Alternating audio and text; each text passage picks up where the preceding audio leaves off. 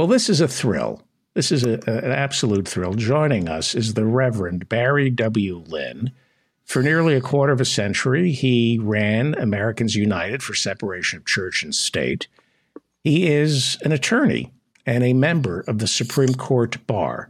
If that's not good enough, if that's not good enough, he is also an ordained minister in the United Church of Christ. We get two for the price of one, and in the background is his wife, who's a doctor. So maybe we'll even get three for the price of one. This is, as as I've heard, such a deal is what I've heard. Welcome, sir. Nice to be back. Well, I want to talk to you about the Dominion lawsuit, the Dominion voting machine lawsuit against Fox News. They're suing Fox for $1.6 billion for defamation. I want to know how easy it is to sue for defamation here in the United States, what they're up against. And then I want to talk to you as a minister about lying and greed and the morality of Fox News and people like Tucker Carlson. Let me play you a clip of Tucker Carlson on Dave Rubin's show. I believe this was two years ago before Tucker realized he was going to have to put his hand on a Bible and swear to tell the truth, the whole truth, and nothing but the truth. This is Tucker Carlson talking to uh, Dave Rubin. I mean, I lie. If I'm really cornered or something, I lie. I really try not to. I try never to lie on TV. I try, I just don't, you know, I don't like lying. I certainly do it, you know, out of weakness or whatever. weakness. What a great excuse for lying. Um, Tucker Carlson, um, someone sent me a note to try to convinced me to boycott watching Tucker Carlson. and I wrote her back and I said, not only do I never watch him now, but even when I used to be on his shows, I would tape the shows and then I have a lot of them in a safe deposit box, but I don't. I didn't even watch them. Sometimes you want to watch yourself, see how you go. With him, it was a total waste of time. So you have met him? Oh, I met him many times, both, uh, you know, kind of wandering around Washington and uh, also on his various television shows. People forget that he was fired by CNN. He was a short lived co host with Bill Press on MSNBC. He got th- thrown off of even Dancing with the Stars because he basically didn't even move. So that's three firings in a row. So now when people say, well, will Rupert Murdoch possibly fire Tucker Carlson? Well, he certainly should. Because to get to your question of defamation, defamation is very difficult to prove. You have to demonstrate that the person who says something that is false knew or at least had a reasonable belief that he might be not telling the truth. Tucker Carlson Laura Ingraham, Sean Hannity have all admitted now in their depositions to uh, in the lawsuit that they knew things were not as they were saying on the air. They admit that they didn't believe what they were saying. That should be a slam dunk, even under libel and defamation laws in the United States, which is pretty tough. I mean, if if uh, somebody uh, sued you for saying, uh, you know, Barry Lynn's rather what a schmuck, I'd never, I'd never win a lawsuit. Even and I should because I have certifiable. Yes, you do. I sent you. You got the package in the yes, mail. Yes. Yeah. It was. Um, well, me, did I, you're, you're a lawyer. So this is a civil lawsuit and we're in the discovery phase where Fox News has to turn over all the evidence that the judge will allow. And there are depositions that are taken. And when you're deposed during the discovery phase, you are sworn in on a Bible? Uh, no, I don't believe so. Uh, not in the District of Columbia, where I was deposed only once. Is it? Is But it a crime? You don't even have to say anything. You can have a lawyer present at a deposition. And if you don't like a question that the person from the other party asks you, you can turn to your attorney and say, Should I answer that? And a lawyer should have said here, uh, You don't have to answer that. That goes in the record that you didn't answer it, but you don't have to say anything. Why would Rupert Murdoch, during this deposition, say that he thought Joe Biden won and that his anchor people went a little too far? Why would Sean Hannity, during the deposition, say he didn't for one second believe that Sidney Powell was telling the truth? Why would Tucker Carlson admit that he didn't think Biden lost? Lost. Why, why would they say that if they're not uh, under threat of being charged with perjury? Can, can you be charged with perjury in a deposition? I don't think so. I don't really know the answer to that. Well, why do Um, people feel obliged? I mean, apparently, Fox News was spooked by these lawyers. Why are they telling the the truth? I think part of it might be this sense that I don't know Rupert Murdoch. I've never even met him. But I once- know these other once you three. get to- once you get to a court of law, once Yeah. you, then you have to tell the truth. Then you have to tell the truth. Then you are asked to swear in some enlightened uh, states. Uh, you can affirm that you're going to tell the truth. So You the- don't have to say anything, but you can't lie on the stand. You So- can't do what Alex Alex Murdaugh did for the last two weeks. By the way, I owe you an apology. I started reading up on Alex. You're absolutely right.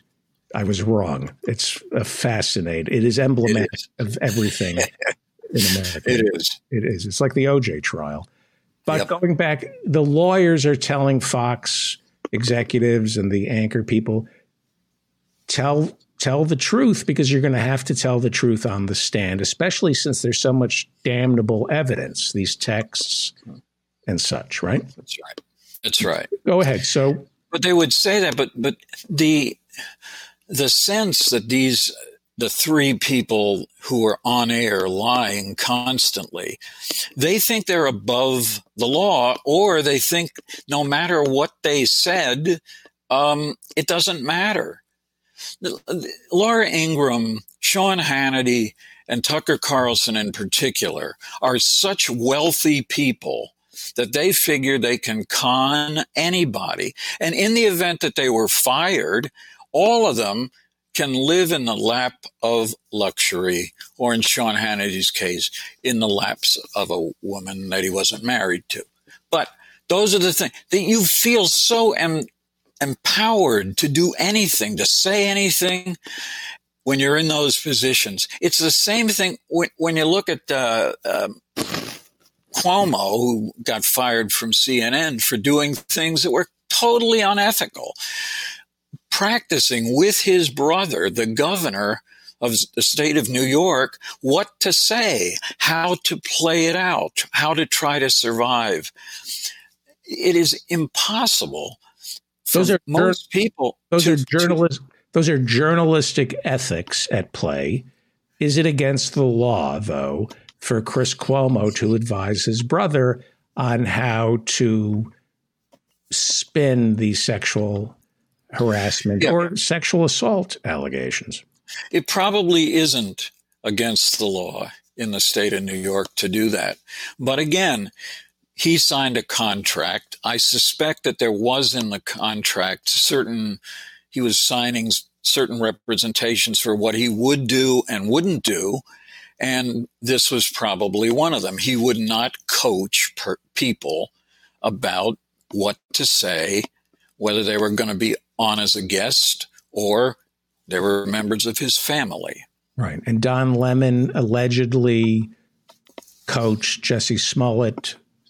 And so are these journalists or are these people? These are personalities more than journalists, aren't they? Yeah, these are not journalists. I mean, when Tucker Carlson got complete access to the uh, dozens of hours of tapes of what happened on January 6th, he's even now trying to spin that as if by selectively showing a few frames at a time, he is trying to convince, and I'm sure will actually convince a huge number of people who watch Fox News that these were tourists. Maybe a couple of them were a little rowdy, but if you see those and they're playing them on every network now, he has pe- people looking at a glass case that contains some documents, you know, that I've walked past right. dozens of times, or people in lines getting into the Capitol. This is nonsense. This is complete idiocy. There is nothing. We saw it. We saw it. I was, I was nearly in tears when I saw that because I have been in that building so many times and in the Capitol and in the chambers. It was, of course, a, it was an insurrection. It, it is. It is the temple of democracy. As a minister, I'm being serious. And as a yeah. member of the Supreme Court bar, when you walk into the Capitol, it it's the last best hope. As, as flawed and corrupt as it is, if you believe in a republic and a democracy and people running, uh, having destiny over their own fate, you it's built like a temple. Like it is, and uh, you know, my very favorite politician of all times was uh, uh, Senator Lowell Weicker when he was a Republican, even uh, in the United States Senate representing Connecticut. And if I had a dollar for every time he told me this one thing, I'd be wealthy. Barry, never forget that the Senate is the last best hope for democracy. It is not the Supreme Court. And of course, in his day, when he was in the Senate, the Supreme Court looked pretty reasonable. Now it's a total fraud. There is no one in her or his right mind who believes that the three people put on the Supreme Court by Donald J. Trump are anything other than lousy lawyers. Now, let me sidebar here. A sidebar, please. Yes. You're, as a minister, I'm gonna. You're wearing your ministerial hat here. Yes, I am. Not, not like a minister, like not like a prime minister. This is like a no. It, it, the the hat. It, it's a it's a plug actually f- for a beer company. Oh, okay. So, but I don't drink beer.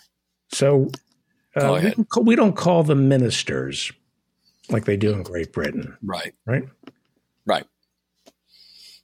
And we call it a temple of democracy, not a church of democracy. Right. Am I being paranoid that it's been designed when people are angry with Washington, they blame the Jews? By calling it a temple of democracy and not a church of democracy. They don't call senators, you know, ministers the way they no. do in, in Great Britain. It's like the uh, it's like almost like the like Pontius Pilate washing his hands of the whole thing and just letting exactly take care of it so they can be blamed. well, you know, every temple uh, is not a Christian entity, and, and, there are a lot of temples to gods and goddesses in the Roman Empire and Greece. But so I, you may be a little off on that. Okay, one, but all right. So, no, what do you? It is. What, it is a very important place as you know, you cannot go, you know this as well as anyone. You cannot go into parts of the Capitol unless you have and can prove you have the authority to be there. Exactly. Yeah. First Amendment lawyer Floyd Abrams thinks the way you do. I believe he said this looks pretty bad for Fox News. Yes, I believe he does believe that, and I think it's true. And in he's a normal first, circumstance. He's, he's a big First Amendment guy. He's oh, the, absolutely, absolutely no. I mean, wouldn't it be great if there is a God, and I do believe there is a God? Uh, all you hear from the right wing is about freedom of speech, freedom of speech, freedom of speech. It would be so great to have Fox News have to cough up one point six billion dollars for their freedom of speech. There are limits to freedom of speech. How is it defamation, though? They defamed. Well, they did. Well, well, the the object of the defamation in this lawsuit is that one company, not it's it's not a generic. They defamed know, viewers or something. It's right. it's it's about one voting machine company. Under normal circumstances, this would be settled. Fox would come up and say, We'll give you $500 million. Just go away. I don't think that's going to happen because I think that Dominion will feel that it has these characters dead to rights and that they can possibly get all of the 1.6 billion dollars that they're seeking. It's an astronomical amount. It's hard to believe in unless you're a defense contractor that there's maybe not much money floating around. But mm-hmm. but this would be a, it would be a travesty for them to settle for anything less than a trial that awards juries don't like to give a billion dollars but closer to that than to a half a million, which I think is where you would start a negotiation. Will a check for, if they win, yes. would a check for $1.6 billion be written during Rupert Murdoch's lifetime? He's 90. Well, I suspect if he's made it to 90, he'll probably make it till 95. And yes, I, I do believe the check would be written the um, we're still, you know, everybody's trying to figure out what happened to Alex Jones. Is uh, uh, he? I forget how much he, he owed when in those close two to, lawsuits. Close to a billion. You know? Yeah, close. And yeah. I, I just noticed that he sold um hundred something like a two hundred thousand dollar property in California today. So you know he's he's living property? okay. Pro- it was a house in California. For how much? I maybe. I think he. I think it was sold for two hundred and fifty nine thousand dollars. That sticks in my mind, but I didn't That's write it down. I mean, Therefore, I don't remember. Now let's go to the first. What? That's a lot of money, but not a lot of money. No, mean, it's not a lot of money when you're fifty million. the um, here's the one thing the right has right about the First Amendment. They have almost everything wrong. But today, Chuck Schumer, for some inexplicable reason, is being interviewed from his office on CNN and announces that it is one, it is a job, a requirement of the United States Senate to oversee the news media and to tell people like Rupert Murdoch and these hosts, I think it was the first time he's probably ever mentioned uh, Tucker Carlson's name in an interview, but that he, he said that our job is to oversee this. That is not their job.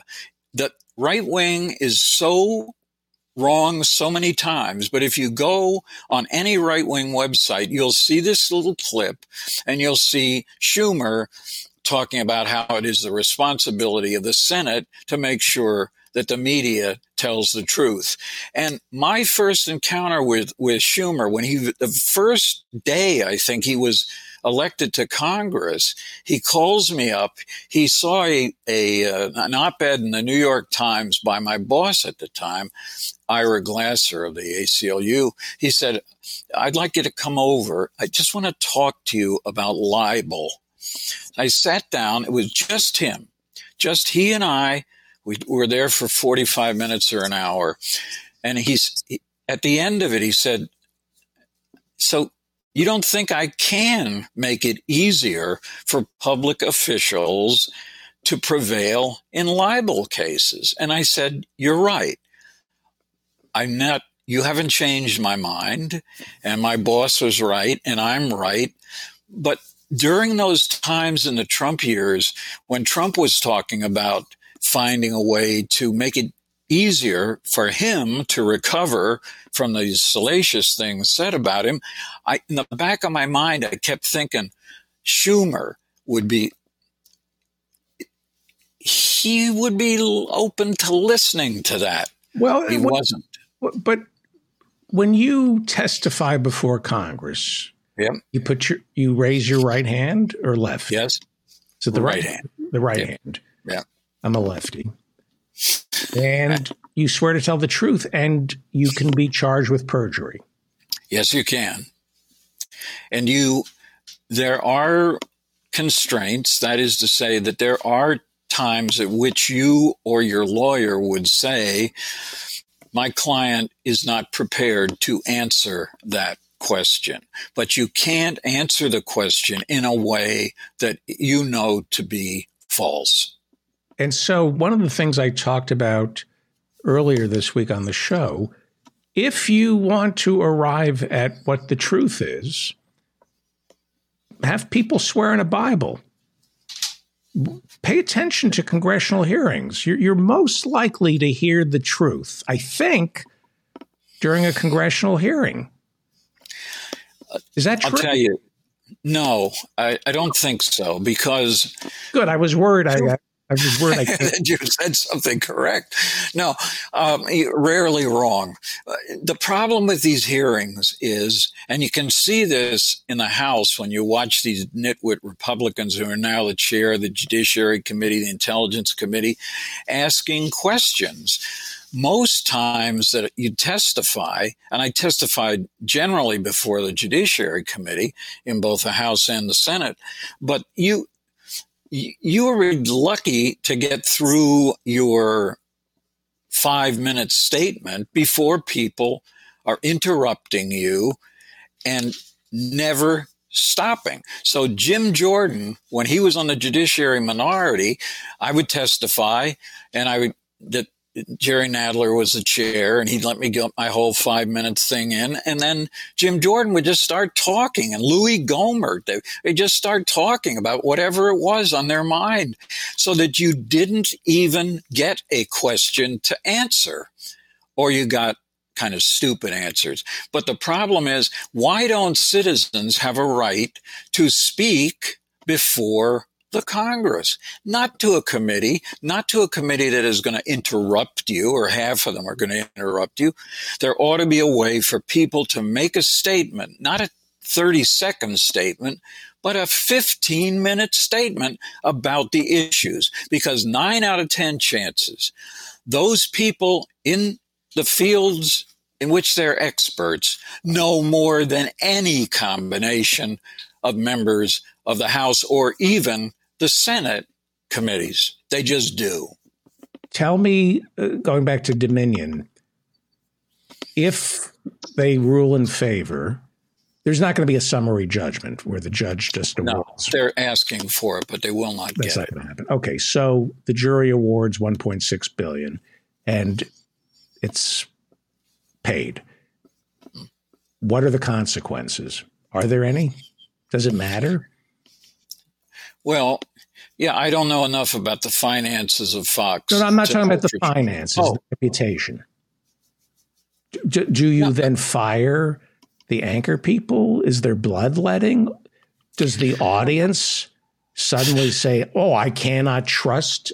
No, Fox- I do not believe the audience will ever go. Those people have been sucked in to a system which they believed then and believe today. They're not stopping to watch uh, Well, they did Tucker stop. Carlson. They they did stop watching. We've learned through the discovery that they stopped watching Fox News after Fox called the election for Biden. And you have this Zoom meeting. It's incredible where Bret Baier is Yeah. saying, We've hurt our audience's feelings. They're distraught. We've Yeah. let them down, and we have to reverse. Maybe we should reverse the call and say the election is still up in the air because they're watching Newsmax. Yeah. Which, well, Newsmax and, and One America News are short-lived phenomena. One of the big uh, satellite providers dumped one already, and they're being accused of being censored just because they they won't carry something. It's as if if you demanded that this show twice a week was on Newsmax, you could demand anything you wouldn't. You want, but they'd have a First Amendment to say, no, we're not taking you. I, am not. I'm not that cruel. I would never want to inflict. No, I didn't think so. the so Tucker Car, you know, I always try to figure out why are people doing this? Why is Tucker Carlson doing this? And then I I realized uh, there's money to be made in annoying people, in getting like he is so dead inside and so unpatriotic and so mercenary and so hateful. You know, his mother hated him. That came mm-hmm. out in the New York Times. Mother abandoned him when he was like yep. six and then, you know, left him out of the will. So his mother, you know, you can't, if your mother hates you, that informs a lot of your worldview. Yes, it, it certainly does. So he's and, delighting, um, he's delighting in the outrage, right? He's not upset. Yeah. He, he's doing this because he knows people are going to get upset. He does, but in order for him to get on television, he in his first book he wrote several books about his so-called life, and. Uh, he writes that uh, the first time he was invited on, I believe on Fox, it was with Clifford Alexander, who was in the head of the uh, of the army, secretary of the army, and he admits in the book that he didn't know anything about the topic, but he figured that if he went on television, that would propel him into cable television, and it did. It did.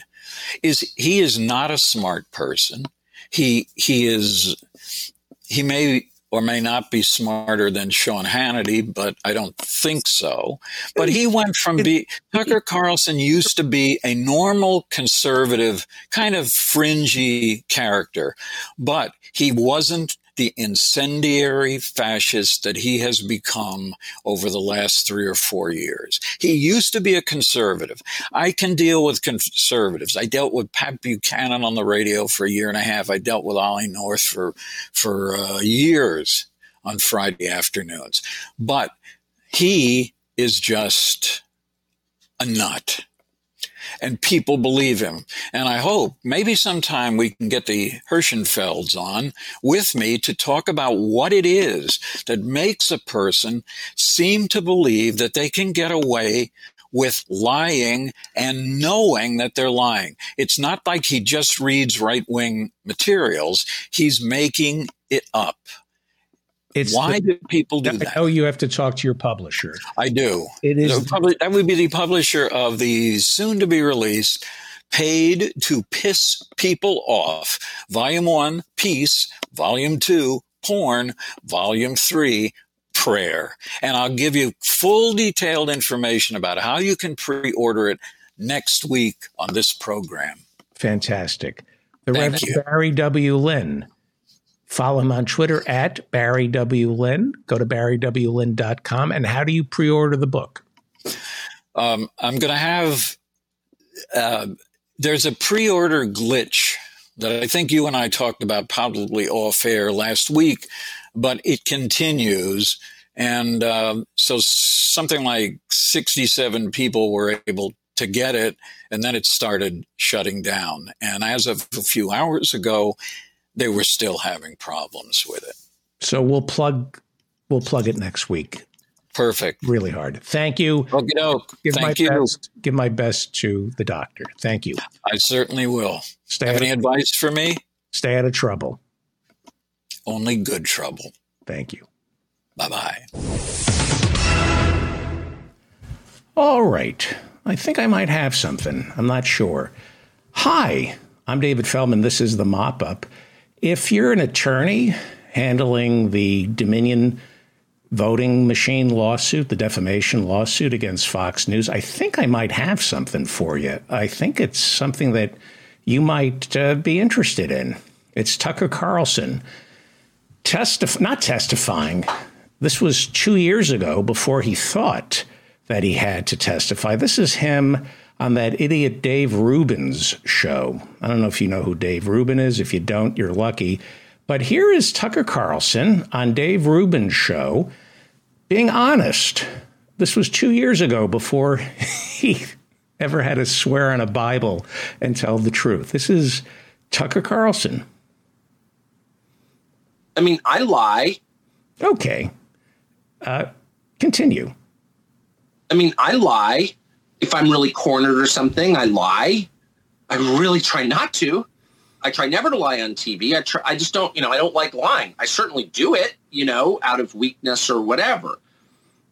You do it out of weakness or, you know, if you're afraid the ratings are dipping after the 2020 presidential elections and you want to re burnish the brand, so I mean, I lie. Yes, of course, you lie. You admitted to Dave Rubin before you realized that anybody was actually going to sue Fox News for $1.6 billion. Tucker Carlson told the truth and said, I mean, I lie. Yeah, you told the truth. Okay, just thought I'd share that with the lawyers for Dominion. The trial starts, I think, next month, $1.6 billion. And they should keep in mind that Tucker Carlson actually admitted.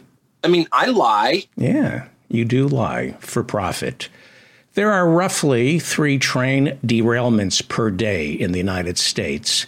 On Tuesday in Ohio, again, a Norfolk Southern conductor was killed when his train hit a dump truck carrying limestone. That would be Norfolk Southern's third railway accident in Ohio in little more than a month. People who work our railroads need sleep, paid sick leave, paid medical leave for their well being. And as we saw in East Palestine, Ohio, our well being.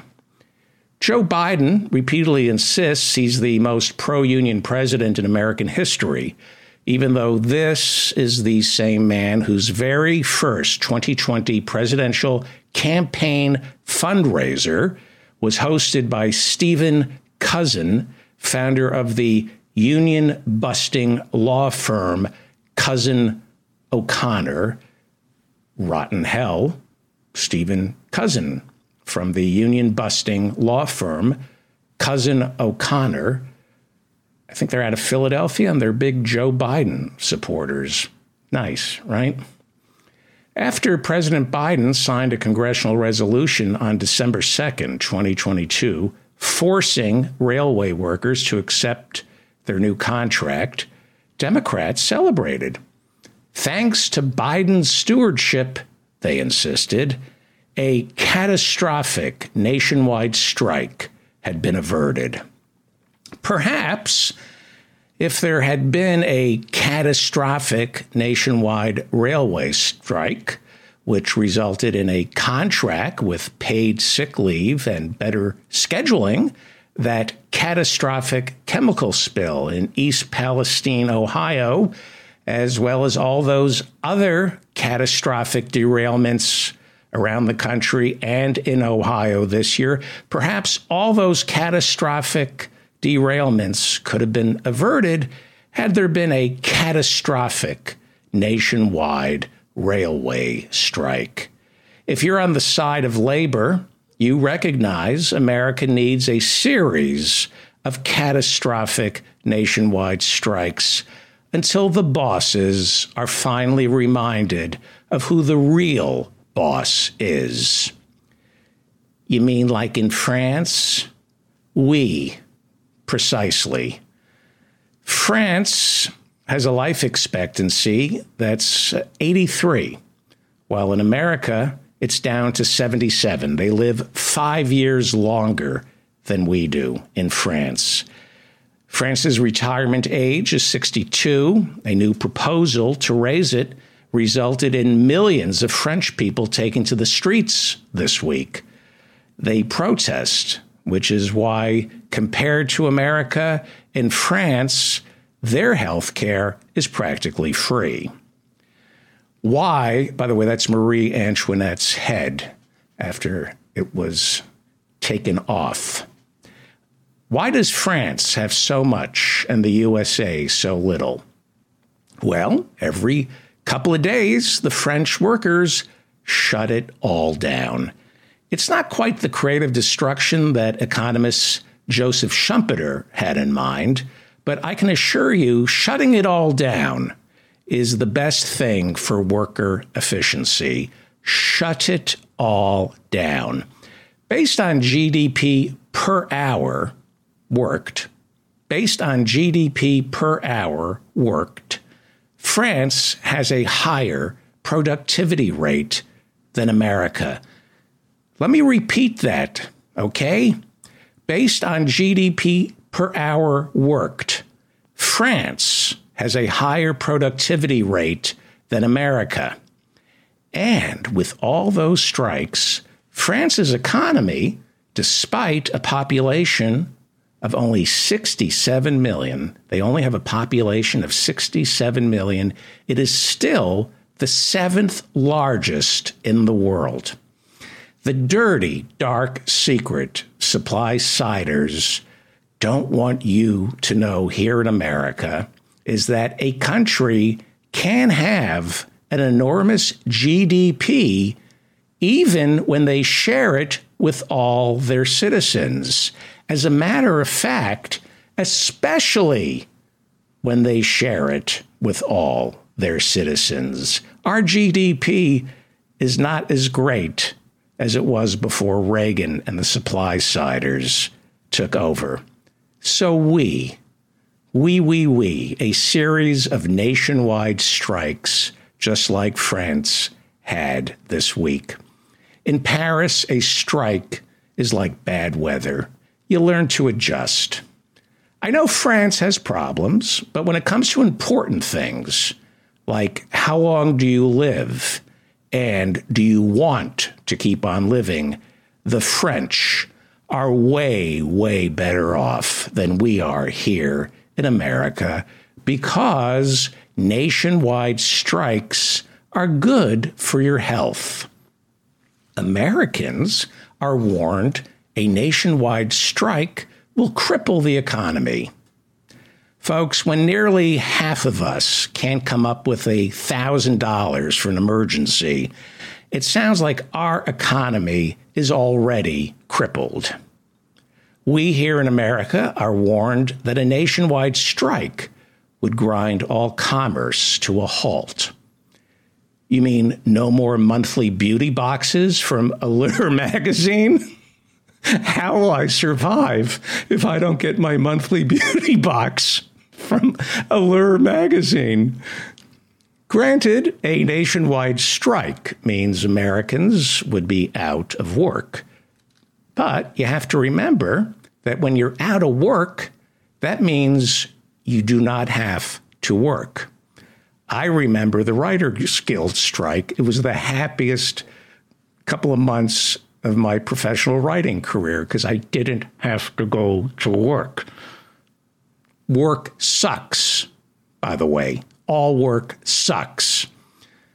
Whatever serious economic hardship a nationwide strike here in America temporarily imposes, it would be nothing compared to the bounty of higher wages and better working conditions that a nationwide strike would quickly harvest. And if you don't believe me, rewind this and see how much better the French are by constantly striking and cutting off Marie Antoinette's head. I think that was uh, not saying we should do that because they already did it to Marie Antoinette. It would be stupid to sew Marie Antoinette's head back on just so you could place it under a guillotine and slice it off again. So I'm not advocating bringing out the guillotine. I'm not. Although I don't know if I would necessarily stop anybody. No, I would. I, no violence. But, you know, no violence, but strikes are not violent. You'll notice nobody was getting killed in France. They don't have guns. That's why nobody was killed. Where are the strikes here in America? Where are the strikes? We are told America is undergoing a golden age of labor activism. Gallup, the pollster, reports America's approval rate for unions is the highest since 1965. Americans are in love with the idea of unions. Not since 1965 has our love affair with unions been this strong. So, where are the strikes? At first glance, you might think that union activism is on the rise. For example, last year, union work stoppages were the highest since 2005, right? Starbucks workers staged 107 individual strikes, 48,000 University of California employees walked off their jobs. And while this seems like something, it amounts to absolutely nothing. America has, now write this down, do the math here. America has 131 million full time workers. But last year, a grand total of only 222,000 of them went on strike. Do the math 131 million full time workers, 222,000 of whom went on strike. That's just 70,000 more Americans who were struck by a bullet. Not too many strikes here in America. And because Americans don't strike, because we don't seize control of the economy's on off switch, we are miserable. We're miserable. 50% of U.S. workers feel stressed out on a daily basis. That's according to CNBC. 41% of American workers say their job is a constant source of worry. It's not the way your mother toilet trained you. That's not why you're miserable. It's not because your father didn't love you. It's because your job sucks. 22% of American workers say their job makes them sad, while 18% say it makes them angry. We didn't know our jobs were making us sick in the head until COVID lockdowns provided some perspective for us to see just how much unnecessary bullshit comes with a paycheck. And so 2022 ushered in the great resignation, with employers to this day still complaining it's difficult to find workers. Why are American workers not sticking around these horrible jobs and fighting? Why aren't they fighting for dignity and higher wages? What's with this great resignation? Why are they quitting instead of choosing to stay and fight? Because they're quitting because you can't do it without solidarity. You can't do it without unions, which still which are still, still on the decline, despite all this sugarcoating that union activism and labor activism is on the rise. The fact is, union membership reached an all time low in 2022. The American worker needs a strong union movement, like in France. And the only way for unions to be strong and popular is by electing union leaders willing to shut it all down and shutting it all down. Americans crave action. They will respect a union that shuts it all down.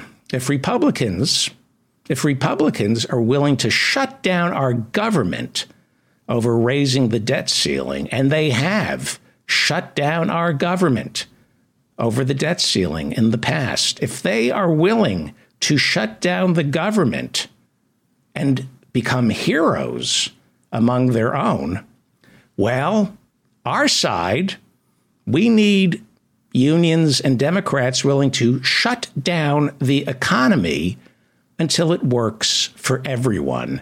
They want to shut down the government fine, we're going to shut down their economy. And that means unions should only support candidates who will support unions when unions decide it's time to shut it all down. And you need to shut it all down like they do in France. Sometimes you need to throw a punch and have it land real hard so the bosses know who's boss, right? Sometimes you just need to shut it down because you can and teach them a lesson. Shut it down like they do in France, where they live longer, retire younger, everyone gets paid sick leave, paid maternity leave, paid vacation time, and everybody has, you know, they have a job, but they still have time for themselves, which is why every man has a mistress and the wife is perfectly okay with it because every wife is somebody else's mistress.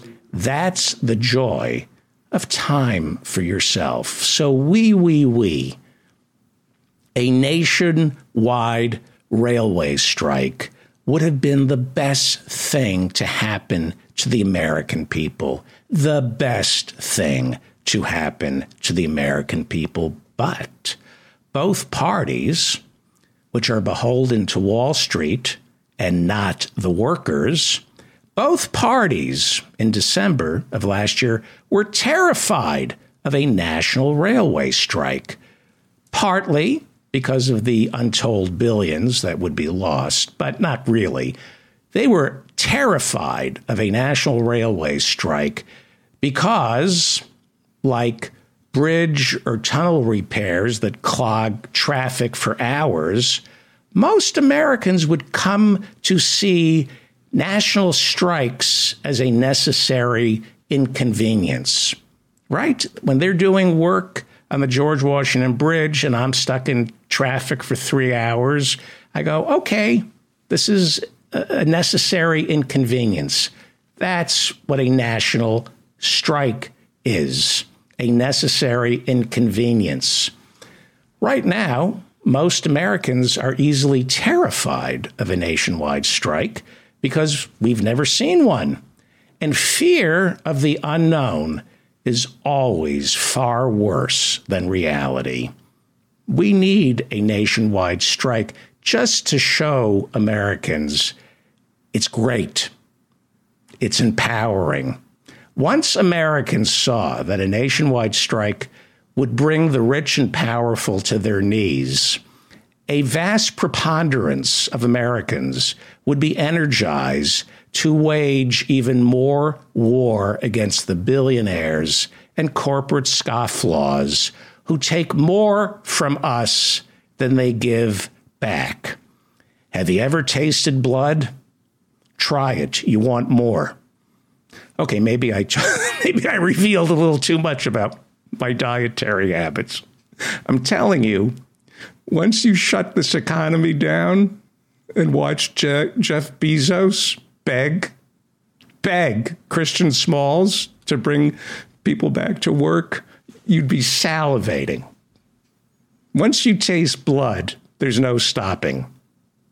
The Democrats and Republicans feared a national railway strike because it wouldn't have been as catastrophic as they warned which means there would be more, right? I, am old enough to remember the first time the Republicans shut down the government and we were warned, oh my God, they're going to shut down the government. Everything will stop. Well, it is horrible to shut down the government, but, you know, we survive. If they shut it down again, we'll survive.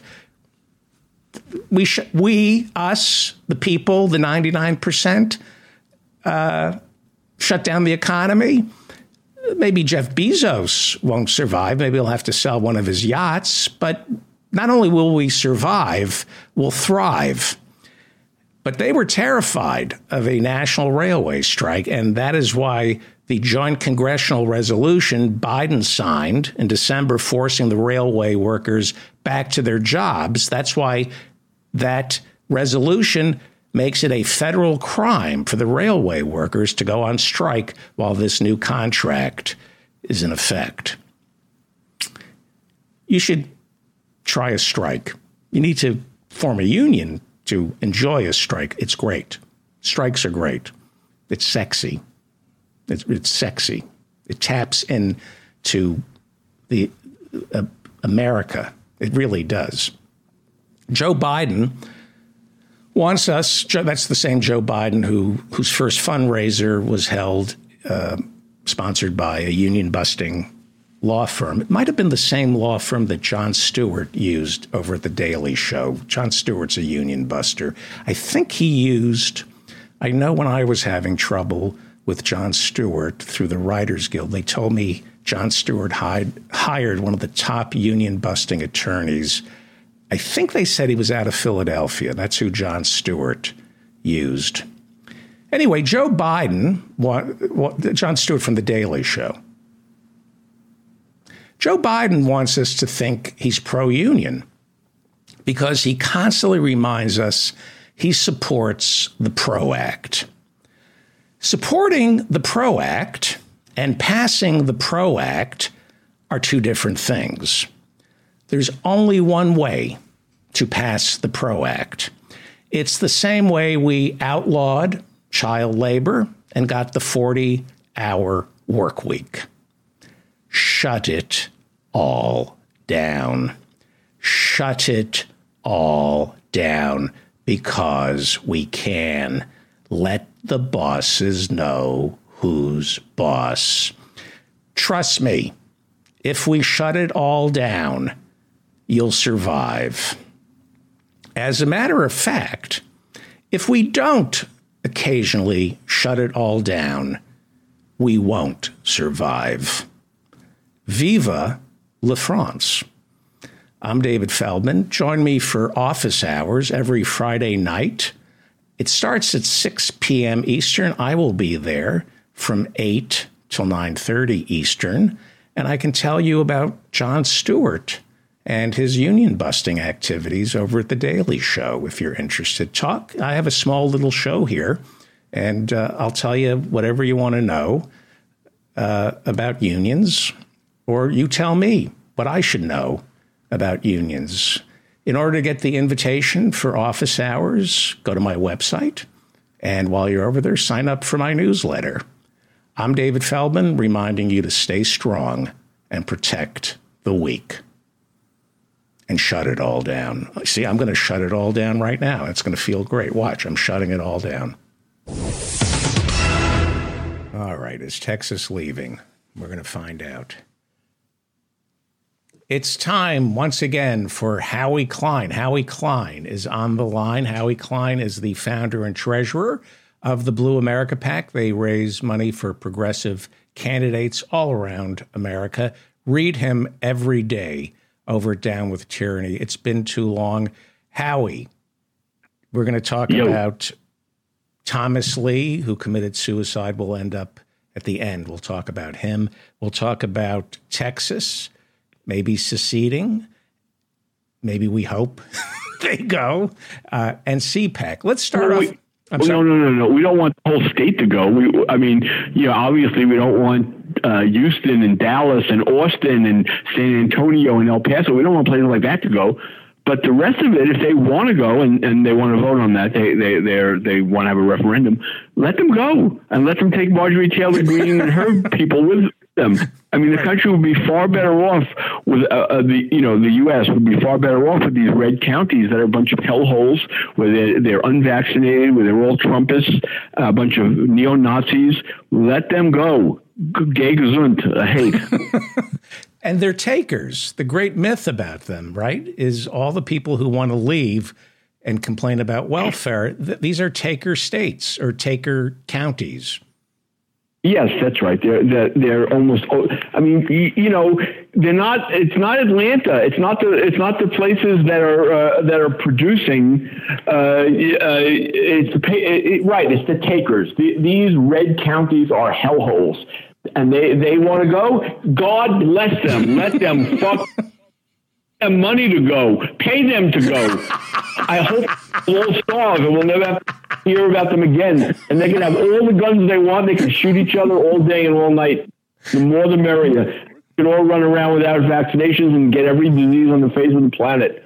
Right. We'll keep Austin, and you said Atlanta. I, wondering why why I'm carrying on like this, and the reason is because uh, today is the 187th um, anniversary of the uh, the fall of the Alamo. So, uh, a state legislator, one of the most backward people in government anywhere in America, this fat little uh, pastor who got elected with 80% of the vote. Although this year he didn't even have to face a Democratic challenger. No one, no one challenged the guy because the district is so backward. In, and it's like east of. Um, east of Dallas. In any case, this guy uh, introduced thought that you know since it's the 187th uh, anniversary of the Alamo, what better day to introduce uh, a, a, um, a, bill to have a referendum on secession? you know, he's a, he's a known troublemaker. He he is the guy who introduced the bill in Texas to um, to declare abortion so criminal that if a woman and her doctor, if she got an abortion and he or she performed the abortion, they would be executed, or they could be executed. Right, but that's that's this guy. But he's all, obviously. I mean, you, you probably already guessed he's also the one introducing the bill to ban uh, drag shows. I mean, what, what, can you say? Let them go. They, let them go. Let them go. Have their own country. They won't have any drag shows, and they'll be and they'll all be happy until they all die. Right. you know, we taught them this during the Civil War and they didn't learn. No, we made a big mistake during the Civil War. We we we we forced them to stay. Right. That was the biggest mistake we ever made. And we burnt Atlanta. There were other parts of the South that we should have lit up, but uh, Atlanta learned its lesson. You know, total war. There's a lot to be, lot to be said for uh, loyal uh, city with full, full of fantastic people, and as is Savannah, as is Augusta, as is Macon, as is Columbus. There are wonderful places in Georgia, and they'll stay with, with the they'll decide they want to stay with the Union, and let all those backward places that elect people like Marjorie Taylor Greene let them go with Bobby Slayton's district in Texas. Goodbye, good riddance. I really say we should pay them to go. We should offer them incentives to go so we don't have to put up with them anymore. They have made this country so much worse than it could be. This could be a great country, and without them, this would be a great country. Let them go. And and anyone who wants to, you know, the 15% of people who didn't vote for uh, uh, uh, Slaton, let them, uh, you know, let's help them move to a normal place. There is a problem because of globalization. Somebody like me, somebody like you, people who are in the media no longer have to worry about what the red states think. We play to a much larger audience right now, and we can call them what they are. Now, like you said, not everybody in these red states is mentally, emotionally, and psychologically inferior, but a vast preponderance. That's why I say states. That, that's, that's why I'll never say. That's why I never say states. Uh, um, right. You know, when you get down to a granular granular level on counties, it's a much different situation. You know, the counties, the, the three counties in Slaton's district. Uh, you know, there you got like lunatics. They're all crazy, and they should all go. Yeah. Whereas Texas, we love Texas. Texas is, is filled with fantastic people. Mm-hmm. And they would agree so with the us. millions of they would agree with Texas. us. The people in Texas yes. who listen to this show agree with us. They've had it with these subhumans, these Neanderthals. And like I said, the marketplace has changed where people like us no longer have to worry what these inferior people think of us. They are inferior. And we can now call them that unapologetically. CPAC. Did you watch CPAC? C- CPAC and is Matt Schlapp? Is it over for Matt Schlapp? I hope so. but you know, I mean, Matt Schlapp, of course, is denying everything. Everyone knows it, it's true. Everyone knows that he grabbed this guy's uh, penis and uh, wouldn't let go. And uh, you know, Matt Schlapp is what Matt Schlapp is, and but he'll deny it, deny it, deny it. And the right wingers don't care what's the, what's reality. They just care that he's on their team. That's enough for them. Well, it was empty this time, wasn't it? Well, not really empty. You know, it was uh, it wasn't full. That's for sure. I, you know, it, people say that uh, Trump, when Trump spoke, which they expected to be full, uh, there was uh, the room was half filled. Other people said it was two thirds filled. I saw the pictures; it looked pretty bad. I mean, yeah. it, it really did look half half filled. Yeah, but I wasn't there. No, I saw the pictures too. It looked almost as empty as the space between his ears. Let's go back to Matt Schlapp because he got fired by Koch Industries, according to the Washington Post, because he was rude and insensitive as a lobbyist for Koch Industries. If Koch, if the Koch brothers find you disgusting, how disgusting a human being could you? I mean, well, I think I, I don't know how much that they found him disgusting as they found him ineffective. You know, in other words, he couldn't get anything done for them because everyone hates him. Well, no, he was accused of sexism and allowing a racist uh, workplace, and and supposedly CPAC, surprise, surprise, is a racist and sexist workplace. Hard to believe. There yes, and they glory in it. Yeah, it shouldn't. It shouldn't surprise us. Any you write about the straw poll Trump won the straw poll at CPAC. Yes, of course. By I think he got 60% or 62%, something like that. I, am away from my office as we're talking. I'm I'm in my kitchen now. It, the smell of the uh, corn chowder just like drew me into the kitchen. You ever made corn chowder? I'm making seitan tonight. Have you ever made seitan? This is my new obsession. Of course, I love seitan. But have you ever made corn chowder? No. I'm going to give you the secret of, of how to make a great corn chowder. And so everyone who's listening who wants to know how to make a great, a great corn chowder, I used to be a chef, so I know this stuff. Okay. When you when you take the uh, the kernels off the cobs, don't throw the cobs away. Cut the cob in half, and then when you're steeping the soup all day or however long you're going to do it, in in the you know I, I use oat milk, which is fantastic. Right. And, and, when you when you do that, you put the cobs in and you let the uh, the oat milk um, diffuse into the cob and the flavor of the cob diffuses into the oat milk actually. And you don't eat the cobs, of course, but the, it, it, gives you the the most delicious corn flavor. Okay, sorry for that. That's the, that might be the most important thing. most important piece of information uh, we, have conveyed. Uh, Let's go back to especially for the people who live in, in, those red counties where they have lots and lots of corn. Which yes, which they use for things also use for things other than eating. Uh, they, they use yes, Matt Schlapp for example. Yes, Matt Schlapp, head of CPAC.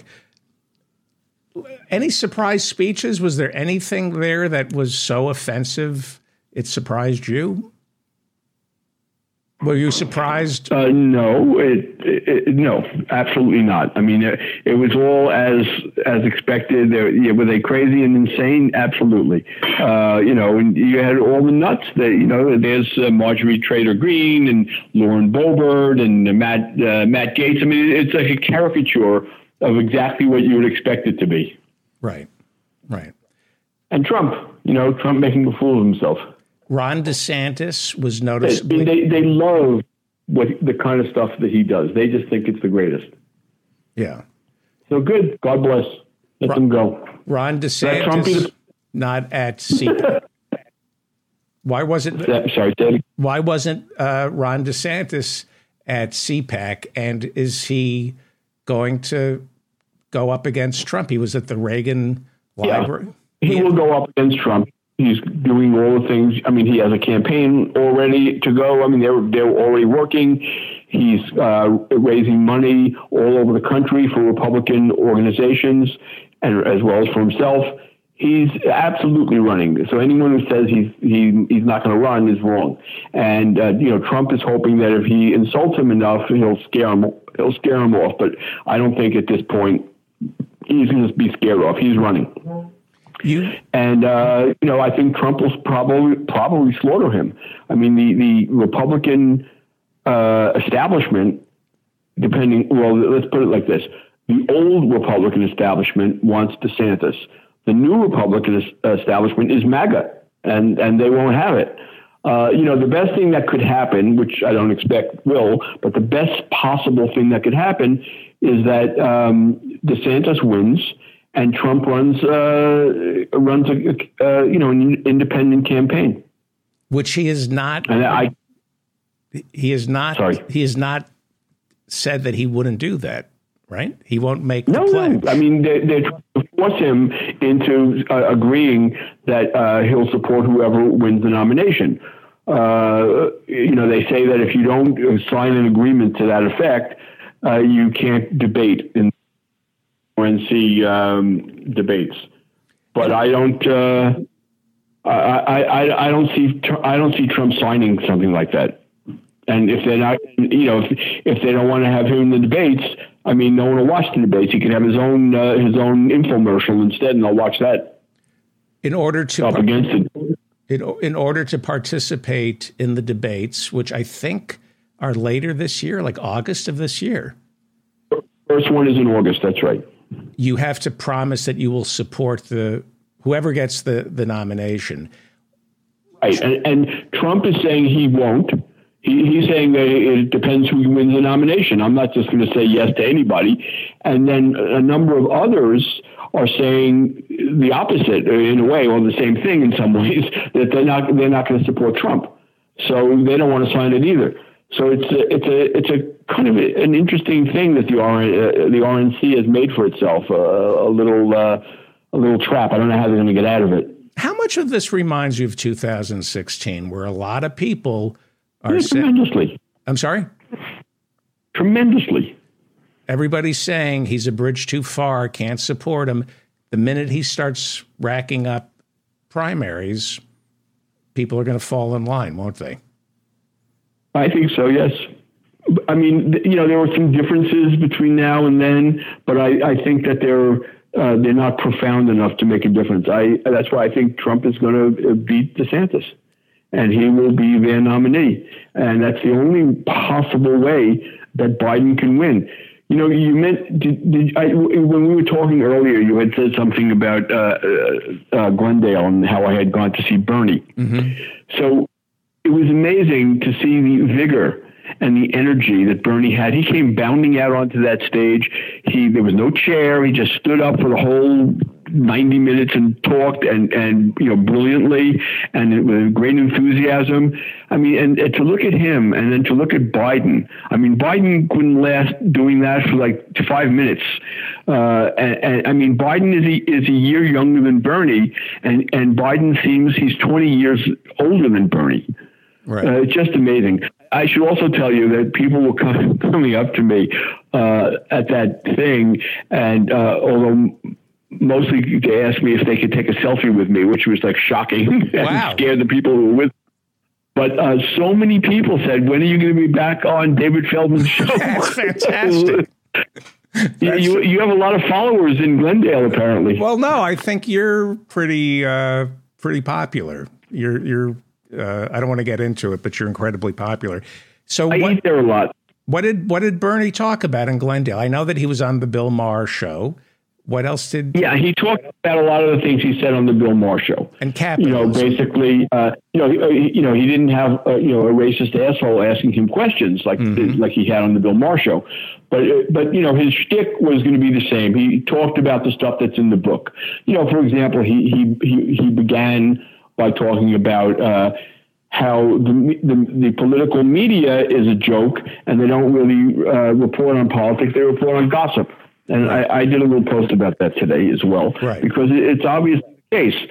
They, uh, you know, they, they, there's never any discussions about policy. You watch the talking head shows uh, on Sundays, and you know, it, it's a pure gossip, no, nothing to do with policy whatsoever, and, yeah. which is a shame. Uh, you know, because they have some fairly smart people asking the questions and they never ask smart questions.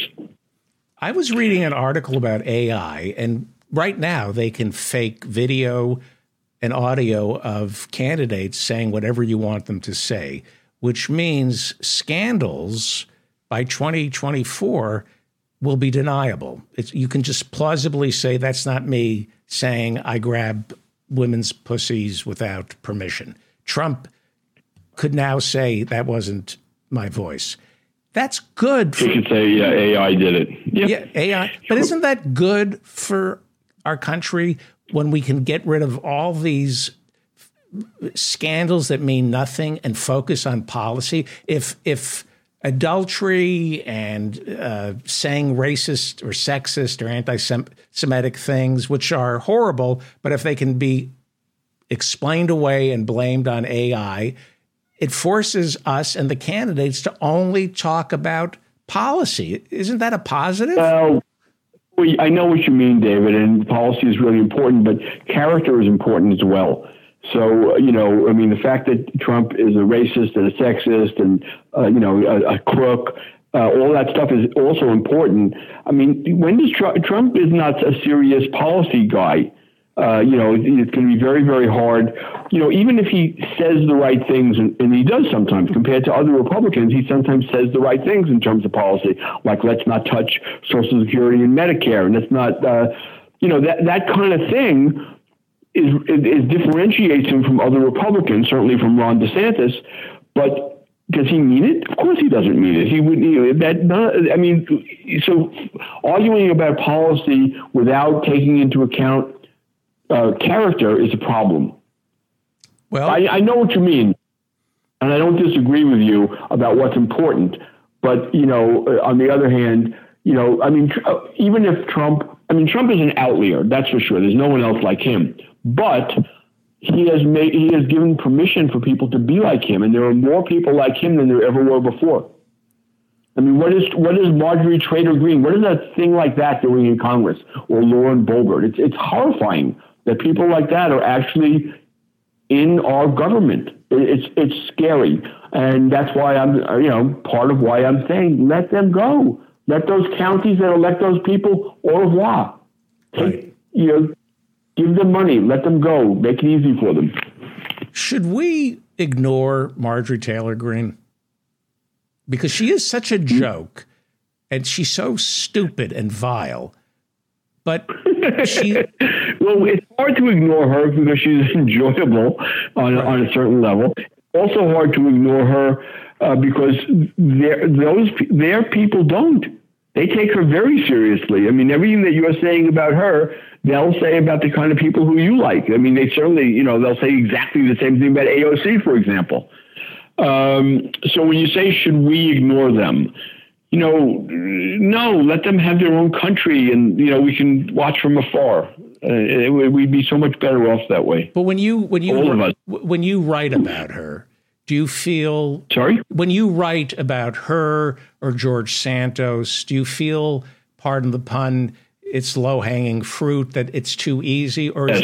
it it, you, it is too easy, and yet it's too easy to talk about Donald Trump, but he is a yes, we, uh, he's consequential. It, it's important also to talk about these people. You know, I, I was Roland told me last night uh, about how um, you know I've been saying how uh, George Santos has never met someone and befriended them who he didn't steal from, even if it was just a scarf.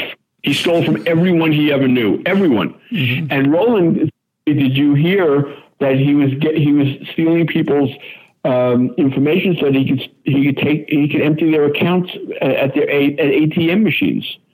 And I, I, I hadn't read about that at the time. And and you know that, again that is that policy? No, that's the kind of people that are, are, are Republicans. He is what a Republican is.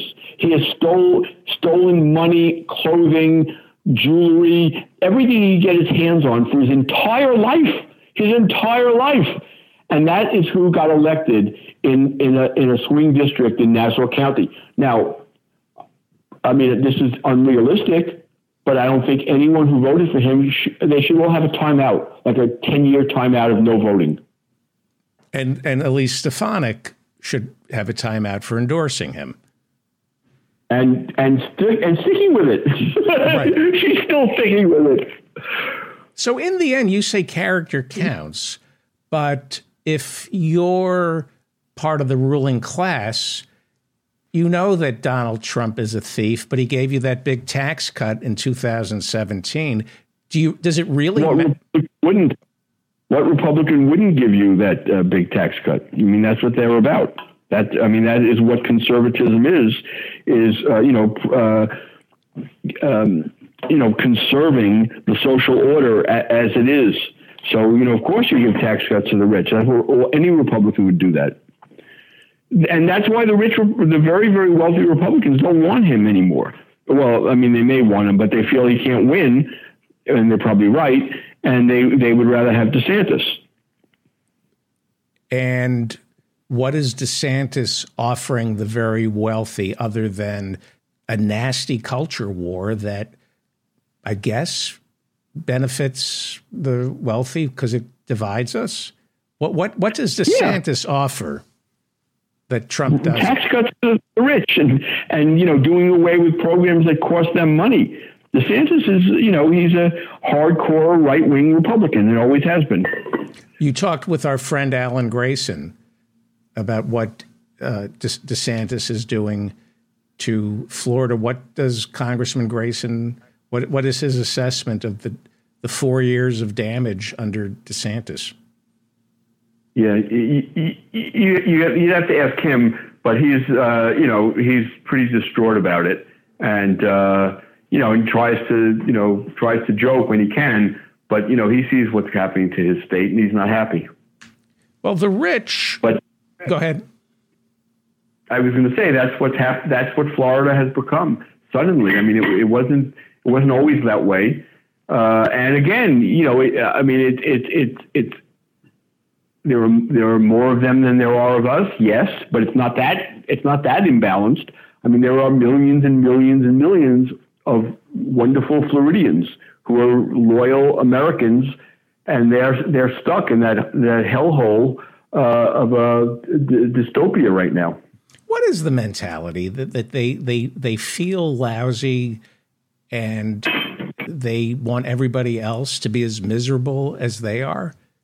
What is the psychology of these? You know, the the Republicans have uh, you know, or conservatives, I should say, uh, historically have um, felt that the masses shouldn't be educated and only the elite should be educated.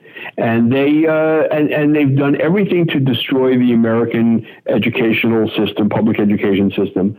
And you know they, it's succeeded. They, they they have a really really stupid electorate and uh, and it's gained ground. And that that's the MAGA movement. That's what it is. These people are morons. You, you, you watch CPAC and, and your jaw just drops listening to these imbeciles like Marjorie Taylor Greene uh, speak and Matt Gaetz speak. I mean, Matt Gaetz is, is you know college educated from a, a wealthy family, uh, but you know has decided that playing the role of psychopath is uh, beneficial to his career. And are we doing a disservice by calling these people stupid?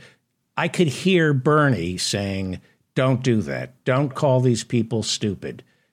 Don't call them lazy. Yeah. Don't call them ignorant. But you can't use use too broad of a brush. So you can't, you know, say things like, you know, everyone in Texas is stupid because that's insane. They're, they're not. People live in Texas are not stupid. But um, the MAGA people, yeah, they're stupid. Otherwise, they wouldn't be MAGA people. Yeah, yeah.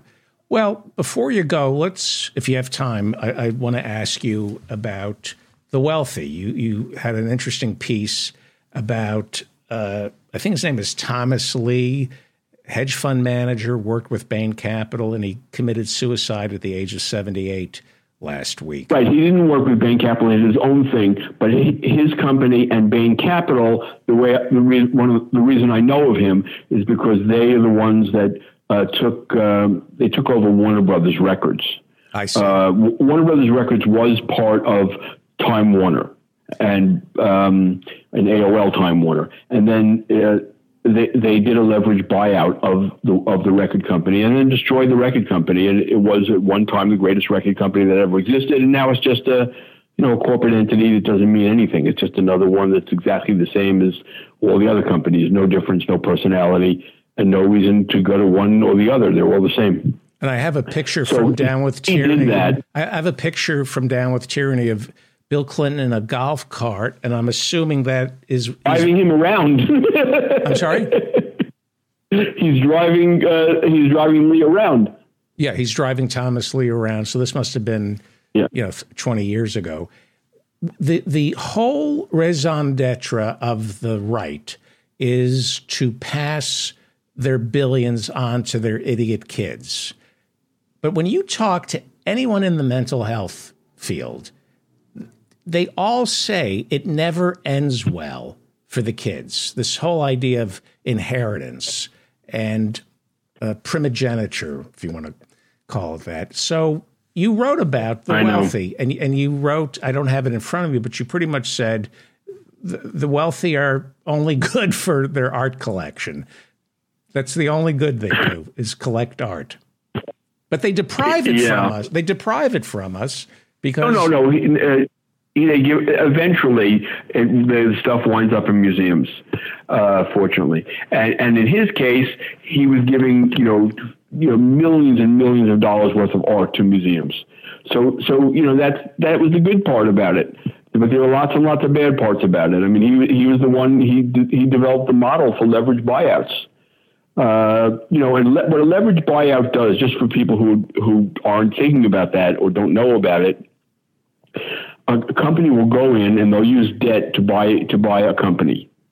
Um, so, in other words, someone like Thomas Lee, uh, uh, like a vulture like him, will swoop in, buy a company, not even using his own money, and then they fire lots and lots of people, get the headcount down, make the company look uh, really good on paper for a year or two. In his case, it was a year, and then sell it for a giant profit before it collapses, which it did. Right. Uh, you know, uh, people in, interested in all the topic could go back to that post. I think I wrote it yesterday. Yeah. Uh, where I talk about it. Um, you know, I, I yeah, and and there were there were a bunch of tangents off it as well that that I, that I thought would be entertaining. I wound up living uh, on Beekman's on Beekman Place, which is a two block long part of Sutton Place. With Berman, uh, the Sutton Place. Susan Berman was a friend of mine. She had a mansion in uh, San Francisco and this incredible apartment right near where Thomas Lee lived. And uh, you know, everyone there was, was everyone was famous. Well, she was murdered by by Durst, yes. Um, but but at, at, one time, Susan and I were best friends when I was living in San Francisco. We were very very close, and uh, so when she would go to New York, which she did often, I would uh, house sit or mansion sit in Pacific Heights. And when I would go to New York, I would stay in this place where you know only multimillionaires lived. At a time in my life when I had to make a decision every week do I put gas in my car or do I eat? So I was like very, very poor. I was paying ninety dollars a month rent, and yet here I knew this this person who, I mean, when she wanted to take me someplace, she would buy me clothes so I would fit in with everybody else because I didn't have that kind of stuff. Right. Uh, you know, I would go to her parties, and everyone there was like, you know, wealthy and famous. I mean, in a, mostly in a bad way. She was the um, the daughter of, of a mafia don and that's how she got her money as well. Although a Jewish mafia don. Also, sorry, say it again. A Jewish mafia don. Yes, uh, in fact, he was known as Davy the Jew. That, that's what he, he he was a mafia don in Vegas. Uh, David Berman, who was known as David Davy the Jew Berman. You sleep with the, you, you, sleep with the whitefishes. If uh, go ahead, yeah, he was sleeping with the fish. And, and he was he was murdered. He, he, was murdered, and her mother was murdered as well, and she inherited the money. Uh, so so and then eventually um, she lost it all, and she was basically you know had nothing. I mean I mean nothing at all. She was living on uh, you know people's uh, generosity. In fact, at one point when Roland was putting himself through college, he was working at um, a Starbucks or, or some, I think Starbucks, yeah. And he said, he came in one day and he said, is, that Susan Berman? Is she a friend of yours? You know someone named Susan Berman? I said, yeah, of course, she's a very old friend. He said, well, she's on a list of uh, uh, check bouncers. We're supposed to like call the police if she comes into the store. Wow. Would you so say? she went from like literally being a multimillionaire to being someone impoverished who had nothing, who was living uh, in places that people would let her stay at. Okay, before you go, you, you, saw Berman. My, my who's very much like Trump. You, you saw Bernie speak in Glendale. He has a new book out about capitalism. Is it yes, is it fair? I mean, I got to get a ticket. You get a copy of the book. Is it fair? a copy of the book now. Is it fair to say that Bernie is worth a couple of million dollars? I, have been told he is, and and people use. I don't know. I mean, if you if you've seen it, then maybe, but I, I, I don't think I have seen that, but it's possible with his homes and stuff like that. And people say to me, "Aha, he's a hypocrite." Why is it not? Hip, why is it not hypocritical that Bernie at eighty is worth uh, a couple of million? He's comfortable. Why is that not hypocrisy? It is not hypocrisy. Uh, Explain why. It's not hypocrisy. I don't know why it would be hypocrisy. Well, that's well, what people use. Why they think it is. People say. I, mean, I, I know in my own life. I grew up in a, in a working class family, and, and my grandfather, who came to America when he was 15, no money, uh, wound up starting a, a little manufacturing company, and the, and the, some of the first lessons in my life were from him teaching, telling me how the people who work for him had to be treated like family uh, and had to be, you know, given a, a, a fair a fair living, and otherwise, otherwise his company would be worth nothing. And that was the kind of, uh, you know, and now he was a socialist. He was a socialist his whole life, and yet he was also someone. He never got really wealthy, but he was comfortable, and he had he had a, he had his own company. So you know, I don't think that uh, the, the kind. I, first of all, I don't know that Bernie, Bernie is wealthy. I'll take your word for it, but it, it, there's nothing there's nothing wrong with being successful. There's something wrong with um, being a billionaire. That right. there, there's something wrong there. It's the concentration of think- wealth. We're not talking about taking away your animal spirits to succeed. We're talking about the stifling of competition and the hoarding of wealth.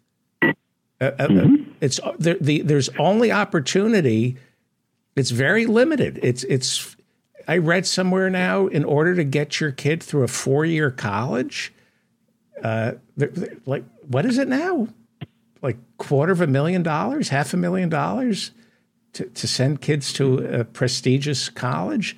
This is yeah, it depends on the college, but yes, that's you, right. Your exposure to the very rich, uh, they aren't happy, are they? Their kids are not happy, are they? Uh, some of them are. oh, damn it.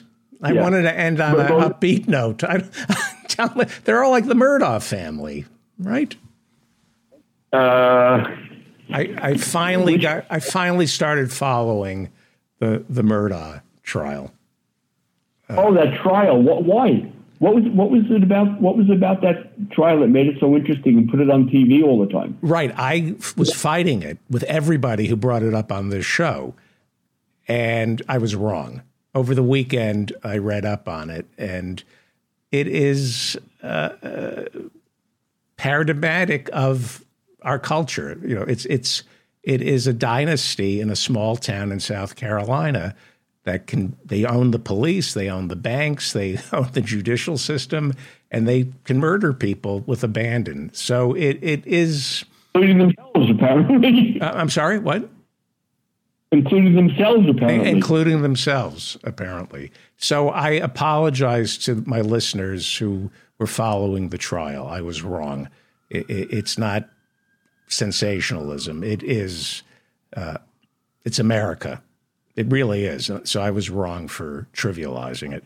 Howie Klein, founder, treasurer of the Blue America PAC read him every day over at Down with Tyranny. So great talking. More than one. I'm By sorry. the way, uh, and do we have uh, maybe coming on? I saw you wrote to her. Yes, and I haven't heard back. So it's a maybe oh. from maybe. But maybe maybe next week we'll have maybe. Maybe. We'll talk to you next week. Great. Thank you so Bye. much, Howie Klein. Follow him on Twitter at Down with Tyranny. And seriously, read him every day over at uh, Down with Tyranny. If you enjoyed this portion of the David Feldman Show, please subscribe to this channel. And the only reason you're listening to this show is because your friends copied uh, the link and pasted it on social media or in an email so their friends could find out about it. So much love. I'm feeling so much love. The hi, so much love. The Biden administration revealed today that a pro Ukrainian group was behind last year's attack on the Nord Stream pipelines, and that pro Ukrainian group would be the Biden administration. As many as 3.5 million French citizens took to the streets to protest a government pension reform proposal that raises the retirement age to 64. Garbage went uncollected, police fired tear gas at unarmed civilians, and a third of all flights going in and out of the country were canceled. That pretty much sounds like every day in New York City without the strikes. This is what democracy looks like, what's going on in France. You have 3.5 million protesters. Some of them were troublemakers. They set fire to garbage cans and broke windows, but not a single protester shot and killed. Why is that? No guns. Although things did get ugly when French President Emmanuel Macron had enough with protesters outside the presidential palace. So, to shatter the angry mob's resolve, he ordered in his notorious Josephine Baker Brigade to let loose with a four minute dance sauvage. Yes, that is uh, definitely the Josephine Baker Brigade letting loose with a four minute dance sauvage. Maryland Governor Larry Hogan announced that he would not seek the 2024 Republican nomination for president. Donald Trump is so disappointed because he already picked out a nickname, and that nickname was going to be Maryland Governor Larry Hogan. Wow, that is really vicious to call Maryland Governor Larry Hogan Maryland Governor Larry Hogan. That is very cruel. Well, CPAC met all last week in Washington, D.C. Embattled head of CPAC, Matt Schlapp. Matt Schlapp is accused of sexual misconduct with another man, which might explain why Matt Schlapp took to the stage on opening night to announce this year's CPAC theme had been changed at the last minute from Keeping America Safe to Matt Schlapp can't get enough of those big ass lady bosoms. Okay, so I guess that means he's innocent. If they if he can't get enough of those big ass lady bosoms, he didn't pound that man's junk. But according to the Washington Post, remember that male Herschel, Herschel Walker staffer who is suing, claiming that Matt Schlapp, quote, pounded my junk, right? According to the Washington Post, that male staffer is not the only one to complain about Matt Schlapp's behavior in the workplace. Former CPAC employees complain, according to the Washington Post, that Schlapp created a hostile work environment that was sexist, homophobic, and racist. Shocking.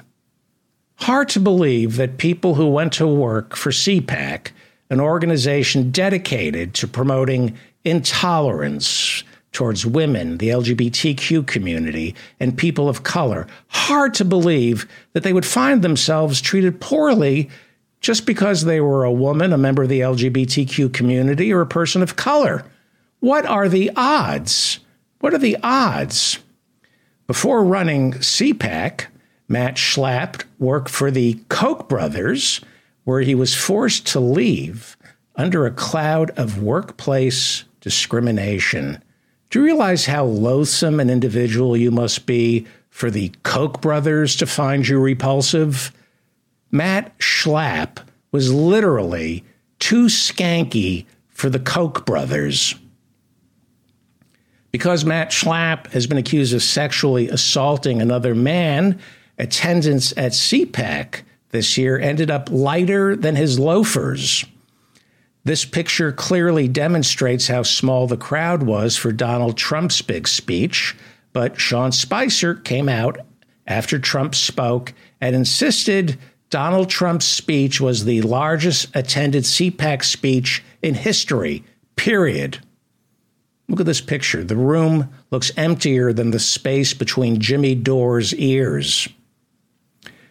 Far right fascist, racist, and mortal danger to freedom loving Americans, Steve Bannon was there. And as you can see, Steve Bannon is starting to look as ugly on the outside as he is on the inside. To refresh your memory, after receiving his pardon from Donald Trump, Bannon was found guilty of contempt of Congress and is awaiting sentencing. And he is also on trial in New York for defrauding a charity whose money was supposedly going towards building the wall. Wasn't Mexico wasn't Mexico supposed to pay for the wall? Maybe the only people who donated to the charity were Mexicans. Maybe that's how it worked out. Speaking of the wall, Doug Freemason attended CPAC wearing a suit that not only looked exactly like Donald Trump's wall, but also smelled like the Rio Grande. An hour after this picture was taken, Doug stripped down to his boxers after someone checked the suit's label and discovered it was made in China. For only $5, for only a $5 donation to the Republican Party, South Carolina Senator Tim Scott will let you take a selfie with him to prove you're not a racist. A lot of Republicans needed three arms for that picture with the African American senator. Yes, three arms one to hold the camera, one arm for putting it around the African American Republican senator, and the third arm, well, that's for keeping a watchful hand on your wallet. Hey, they're not racist at CPAC, they're fiscally prudent. Former crack addict turned pillow magnate and election denier Mike Lindell charges CPAC attendees $200 to get a picture taken with him, $500 not to get a picture taken with him. And Florida Congressman Matt Gaetz and Donald Trump Jr. were there to tape a live episode of their new talk show for Newsmax, Cracker and the Crackhead. This accessory was a big seller at CPAC this year because it caters to the conservative movement's Christian base by combining the two things Jesus loved more than anything else guns and gold. One of the favorite exhibits this year at CPAC was a life size replica of Donald Trump's Oval Office, where visitors could have themselves photographed sitting behind the desk pretending to obstruct justice and incite an armed insurrection while snorting rail upon rail of prescription strength Adderall. Art lovers at CPAC are always looking for something to hang on their walls next to the dead hitchhikers. And they, you know, they have the dead hitchhikers embalmed hanging on their walls, but they're always looking for some piece of art to hang next to the dead hitchhiker. And here we see two reasonably priced portraits of the Son of God. Those are uh, two reasonably priced portraits of the Son of God being sold at CPAC. That would be Jesus and Don Jr., who are quite a team. After Jesus makes the crippled girl walk, Don Jr. makes fun of her limp.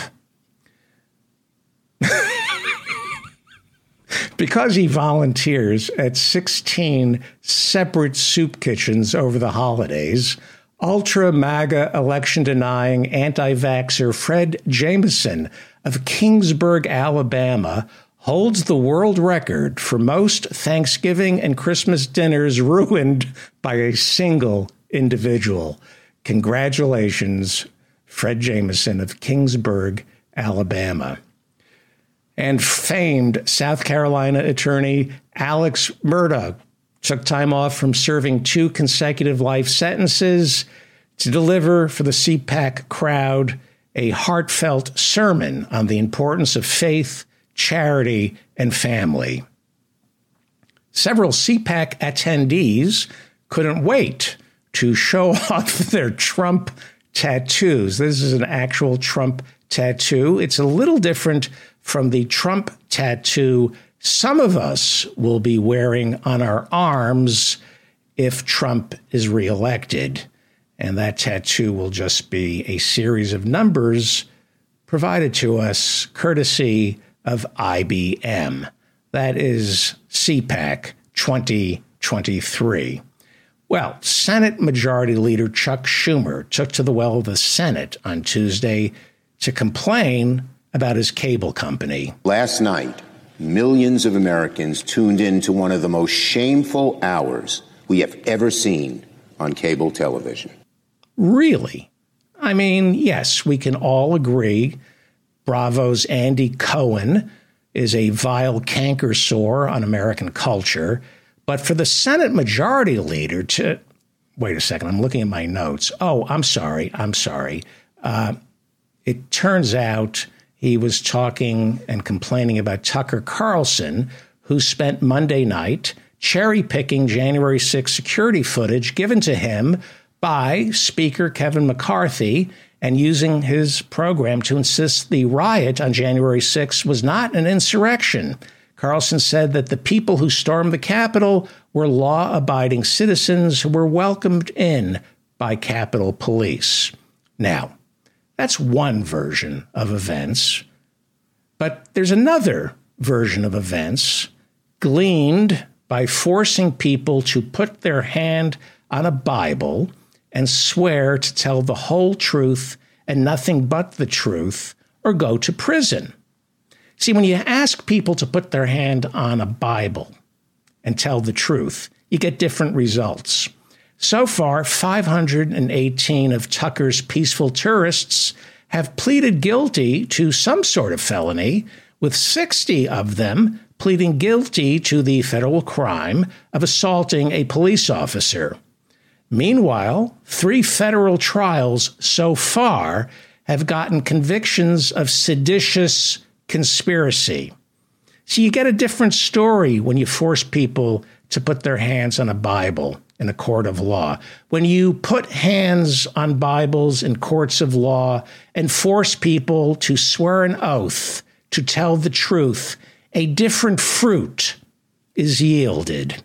See, when people must tell the truth when their hand is placed on a Bible. And if they know that if they're caught telling a lie, they get locked up, they tell the truth, which is why even Tucker Carlson said under oath in the Dominion voting machine defamation lawsuit against Fox News, the $1.6 billion defamation lawsuit, according to the deposition, according to Tucker Carlson's testimony under oath, he never for one second believed that the 2020 election had been stolen. That's what he says under oath. But when he's not under oath, when he's just talking to a few million of his illiterate, brain addled, uneducated shut ins who lack all forms of critical thinking and opposable thumbs, well, when he's just talking to these morons, he says things like this last night. The protesters were angry. They believed that the election they had just voted in had been unfairly conducted. And they were right. In retrospect, it is clear the 2020 election was a grave betrayal of American democracy. Given the facts that have since emerged about that election, no honest person can deny it. No honest person can deny it. That was Tucker last night, not under oath. Under oath, Tucker and all the Fox News hosts, as well as their boss, Rupert Murdoch, they will all say under oath that, yeah, Biden won and he won handily. You really need to read the depositions and look through the discovery in this Dominion defamation case against Fox News. The trial starts, I think, next month. It's really interesting. You have Fox News anchors like Bret Baier. This is Bret Baier, who, before becoming an anchor on Fox News, worked in Hollywood as a stunt double for Fred Flintstone. You have in the discovery Bret Baier in a Zoom meeting. You can read the transcripts of Bret Baier right after the 2020 election saying Fox viewers are very upset. Uh, their feelings were hurt. This I'm not making this up. Bret Baier said during a Zoom meeting, according to the discovery in this lawsuit, he said Fox, New, uh, Fox News viewers are distraught because Fox called the election for Biden. And Baier says in the Zoom call that the network, Fox News, should take back the call, even though he knew it was 1,000% accurate, even though he knew the election desk had made the right decision giving Arizona to Biden. He said, Our ratings are down. So we should take back that call, change the story. This is in the deposition, in the discovery. Change the story. Baier said, let the viewers believe the election was still up for grabs because, quote, we upset our audience. And by upsetting them, by telling them what they didn't want to hear, we are destroying our brand. Our audience is abandoning us. They were their ratings were down after they called the election for Biden. And he said in the meeting, we need to bring our audience back by giving them news they want to hear. I wish I were making that up. Now, keep this in mind. Once you put these professional liars under oath, they tell the truth. Hand on the Bible, they all crack. Suddenly, and on the Bible, there are no alternative facts. There's no two sides to every story. In a court of law, you tell the truth or you go to prison. And what we are discovering in this Dominion defamation case is that the people on Fox News, they know they're lying. They know they are lying, as well as people who appear on Fox News like Rudy Giuliani. Rudy Giuliani lies, and he knows he's lying. Right up until they're in court, they continue to lie. Now, Rudy lost something like 50 cases trying to overturn the 2020 election. And he lost each one because he would go before these judges and he never once, not once, claimed voter fraud right? He never claimed voter fraud. He would show up, go before the judge, humiliate himself in the courtroom, ending up disbarred, probably in D.C. and New York any day now. He's he's already had uh, his licenses suspended. He's probably going to lose them in D.C. and New York. But but even through Rudy Giuliani's thick alcoholic haze, he knew enough to never, ever tell a judge that there was voter fraud because he knew that was a lie. He knew the judges knew that was a lie. And when you lie like that before a judge, you can get into some serious trouble. So, what Rudy did is he went into those courtrooms presenting as Trump's attorney and his job in his addled brain was to just show up and get the attention. That was it. He knew he wasn't going to win any of these cases. His job was to show up, get the attention, because he wasn't getting paid. He wanted the publicity to burnish his brand. And he would humiliate himself in court.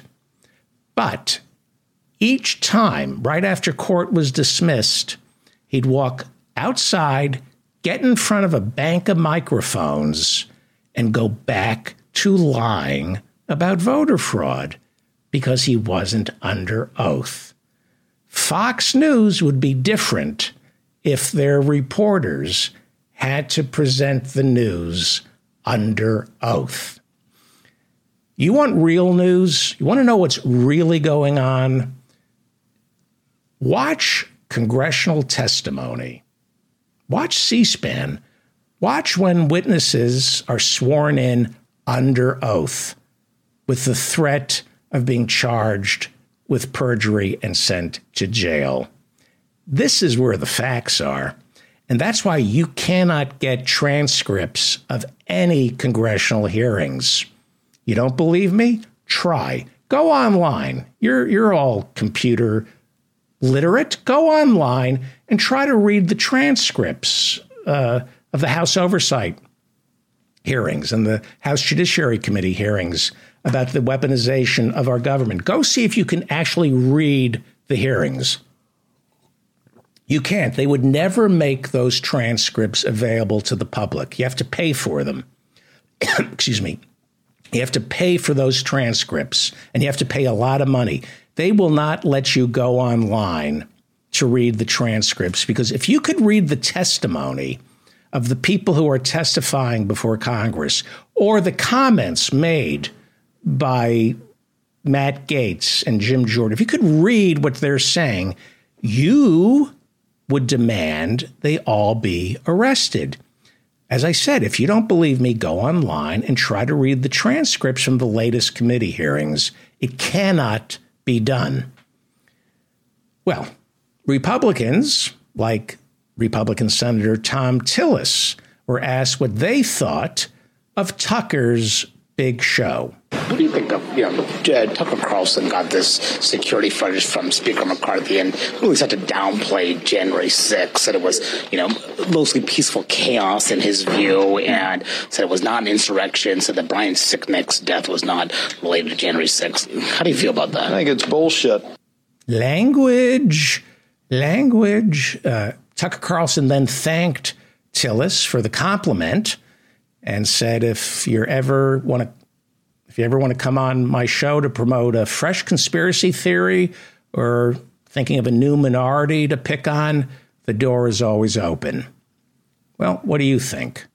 Have you ever tried to get your hands on congressional testimony? You can't. Can't be done. You got to pay a lot for the transcripts. You can watch it on C SPAN, but you know, these hearings take 12 hours. Nobody has the time uh, you watch a little of it. You can't read it. If you could read it, it would take you know 45 minutes to get through the entire hearings. They won't let you read the transcripts. They won't let you see the transcripts. Uh, transcripts are amazing when you do get to read them. It, they take less time and means you can hold them in your hands, underline it, you know, and you you're holding proof. The written word is way more powerful than the spoken word. It's why careers are destroyed on Twitter, but not through podcasts. Let me know what you think in the comments section down below. I read all your comments, and uh, you'll know that I read them when you see a heart next to them. That's some of these platforms allow you to put a heart next to a comment to show that it's been read. I get a lot of information from my listeners, and I thank you for that. And I do issue corrections. So if I said anything factually incorrect, and by the way, I do keep my hand on a Bible throughout this entire show, and I uh, swear to tell the whole truth and nothing but the truth. Thank you, Russ. Thank you, Russ. Very generous, Russ. Uh, new technology allows me to see the super chats now at like six in the morning or whatever time it is office hours every Friday night. I am there from 8 till 9:30. I make myself available to all the listeners. You can talk to me about whatever you want. If you have any suggestions for the show, if you have any complaints, uh, compliments, God forbid somebody compliment me, I'm there from 8 to 9:30. If you would like to come to office hours and talk with me, please go to my website and you'll see a link for office hours. All you need is Zoom. But if you don't have Zoom, the invitation includes a phone number and you don't have to turn your camera on. You can just lurk. You don't have to participate. You can just watch and meet really interesting people. Some of the best people I've ever met in my life show up for office hours. And while you're over my website, please sign up for my newsletter. Comes out every Friday, and contained within the newsletter is uh, the the link for for office hours. So please do that. Uh, we're a small little show, so I read your comments, and if you want to talk at office hours, uh, I'm there. Uh, it's not like I got anything better to do. And finally, here's some late breaking news government isn't the problem, it's the solution. Government isn't the problem, it's the solution. In 1980, Ronald Reagan came to Washington declaring government isn't the solution, it's the problem. Well, we gave it 43 years, and now we see what happens when you shrink government, idolize the rich, and believe the braying wolves repeating the lie that corporations are more efficient, the lie that corporations can do things better and cheaper than government. It is a lie. I just went to the DMV in Manhattan it was as pleasant as the post office. And I'm not being sarcastic. I love going to the post office. I love going to the DMV because it, it works. And I love to see my government work. And no matter how hard Republicans attempt to strip government of its funding, government still works. That's why I want government run healthcare. When I was at the DMV last week, I kept thinking if only these people handled my paperwork and my health care.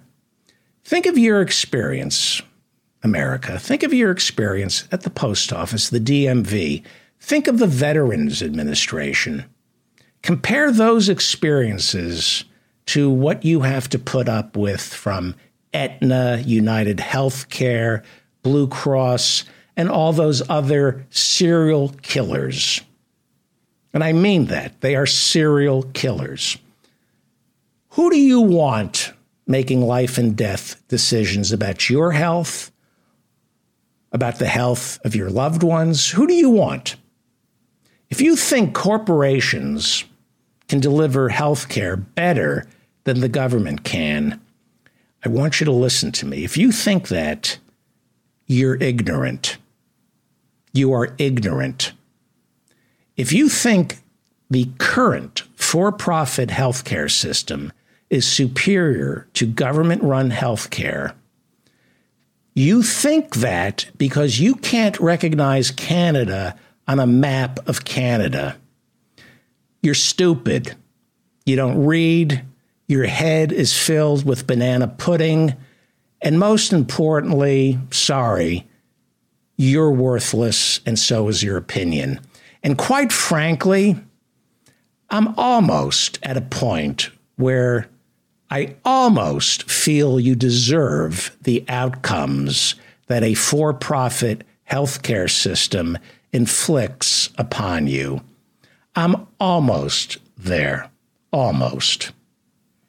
I still forgive your ignorance, but trust me, if you think corporations can deliver better healthcare than the government, you are an ignorant, mouth breathing moron. Now, part of the Democratic Party's platform is a public option for health insurance. It's still in the Democratic Party's platform, and I'm a Democrat. A public option is what Obama initially wanted with Obamacare. But the health insurance companies wouldn't allow it. It never even was up for debate. The public option is not free health care, it's government run health insurance. It's a benefit that would compete with privately run health insurance companies. That's what the public option is. The public option is you could buy your get your insurance from murderers like United Healthcare, who answer to nobody, or you could get your health benefit, your health insurance from the government, uh, which answers to you.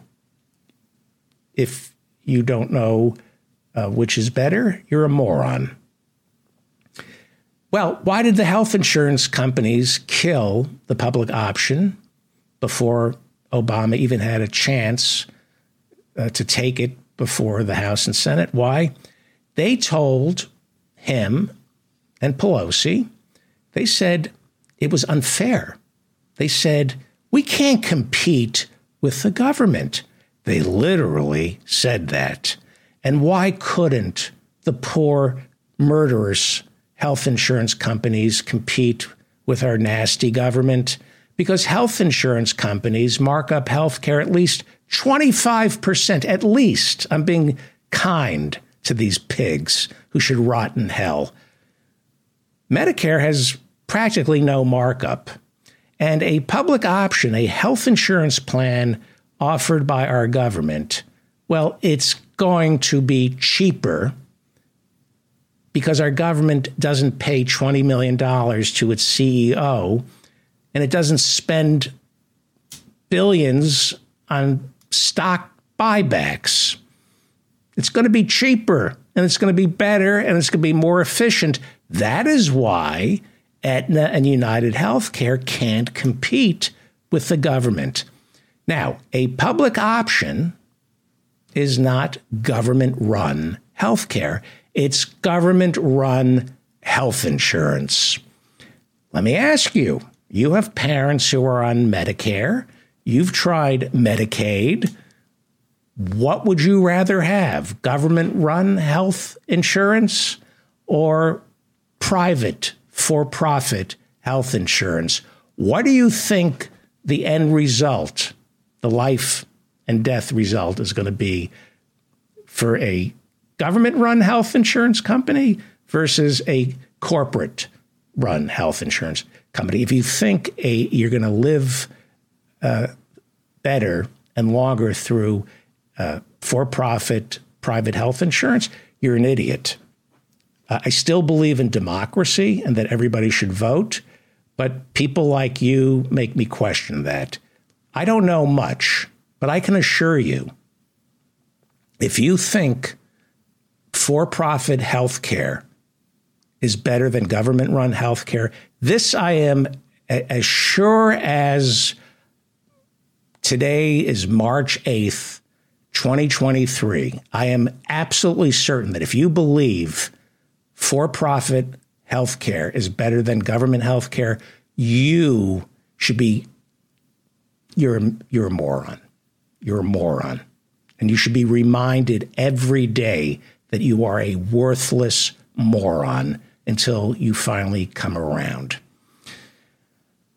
well, Joe Biden promised in 2020, when Bernie was promising Medicare for all, Joe Biden lied. He's a liar. He lied and said, when I become president, you're going to get a public option. Uh, well, it, it's still in the Democratic Party platform, and it would be cheaper and more efficient. And the privately run health insurance companies are still spending millions lobbying against it, playing the victim. if only they were. With my hands, if I could be alone with the CEO of United Healthcare, I won't tell you what I would do, I, I just I just know that after I was done, I would piss all over him. I, I'm not going to tell you what I would do, but I would finish by pissing all over him in front of his wife and children, the CEO of United Healthcare, whose name escapes me right now. Uh, next show, I'll mention his name. He will say, You can't give the people a public option. That's unfair to United Healthcare. Uh, we can't compete. Yeah, the evil government, right? They can't do anything right. That's what these people try to convince us. The government can't do anything right except bail these golems out when they go belly up. You know, we can't, the government can't do anything right until they crash the economy or their business goes bankrupt and we have to bail them out. The government, they say, is inefficient.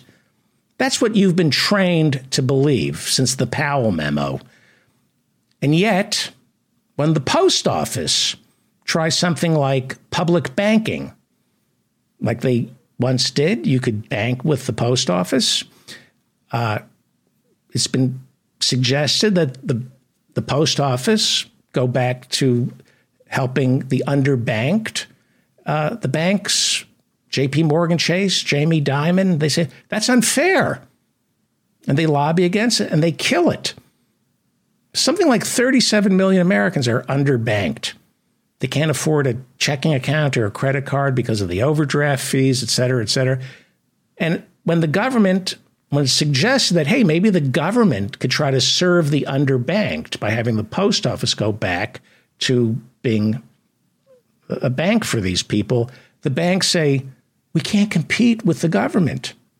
Hmm, isn't that interesting? Meanwhile, they have all of you convinced that government is inefficient.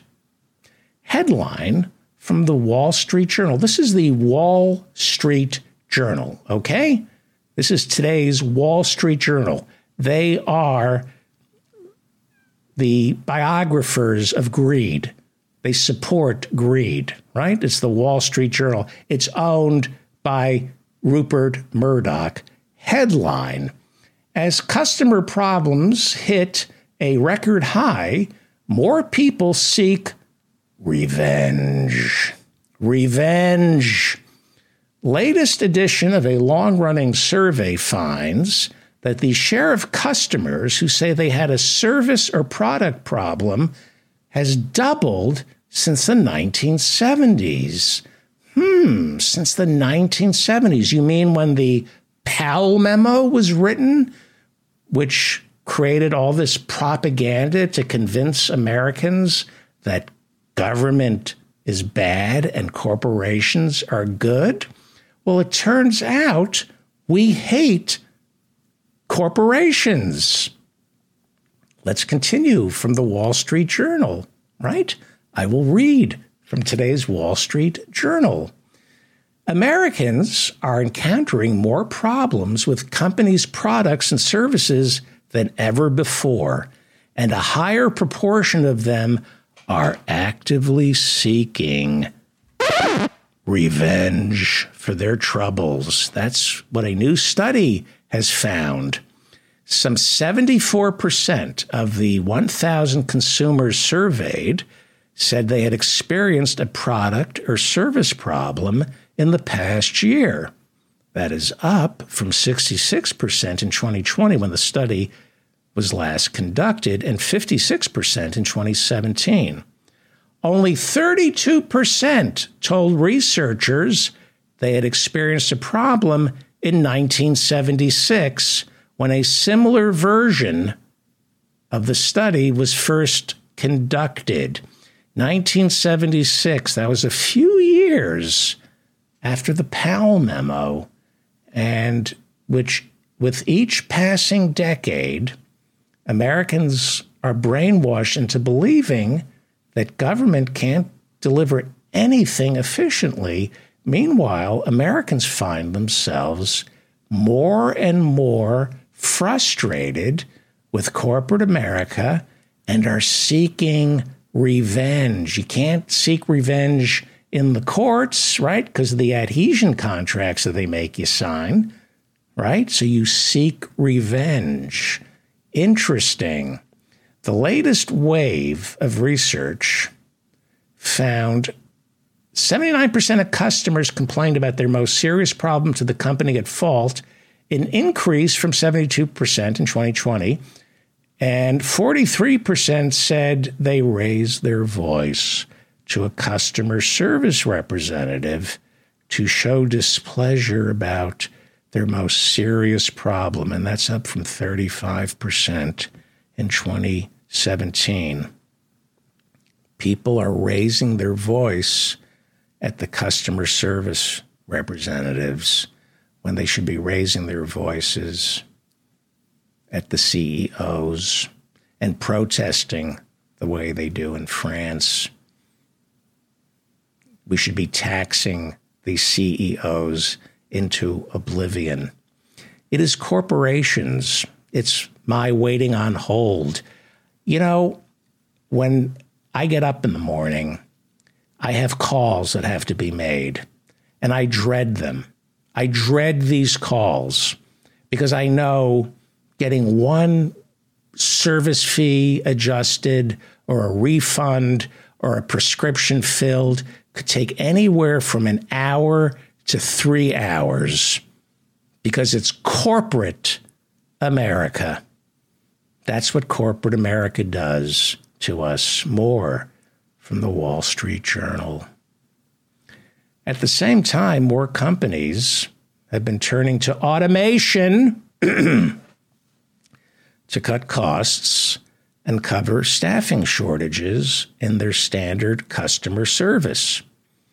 Firms push customers towards phone lines and web chats that are handled by artificial intelligence or other technologies that can respond to basic requests, leaving human staff to handle the more the more complicated service inquiries. I would never, ever, ever rely on automation to entertain or educate you people. Ooh, trick I. How long are we into the show? Oh, all right, 41 minutes. All right. Uh, what are you going to do? You know corporations suck. They, they suck and they suck the life out of you. They suck your time. Why do you still believe that government is the problem? Government is the solution. Government answers to you if you make it answer to you. Corporations do not answer to you. They don't even answer to their shareholders. They answer to one man or woman, the CEO, who makes off with all the money. Most corporations in America are in debt, they're failing, and they're paying their CEO most of the money because the CEO, his pay is dictated by the board of directors who he gets to pick. Corporations, they're not Apple. Apple is successful. Most corporations are a scam. And the reason you're sitting on hold three hours to get a $5 surcharge reversed is because you don't do what they do in France. Millions, millions take to the street in France, and they live longer than we do in France. And compared to our health care, theirs, theirs is free. Their health care is free compared to what we go through. If you're going to get sick, get sick in France. Get it out of your head that government is the problem. We gave it a try. It's the solution. I'm David Feldman, reminding you to stay strong and protect the weak. Please subscribe to this show and uh, hit the like button. The only reason, there's only one reason you're listening to me right now, and that's because one of your friends copied and pasted the link to this show and shared it with you. So if you enjoy any of this, if you learned anything, if I made you angry, I hope I made you angry. You thank me. The best way you can thank me is by copying and pasting the link to this show in an email or on social media to alert your friends, to, to share with your friends. That's the best way to thank me. Again, office hours, Friday night. I'm there from 8 till 9:30 p.m. I will talk with you about anything you want, whatever you think I should be covering on the show. As Prince Charles would say, I'm all ears. I'm David Feldman reminding you to stay strong and protect the weak.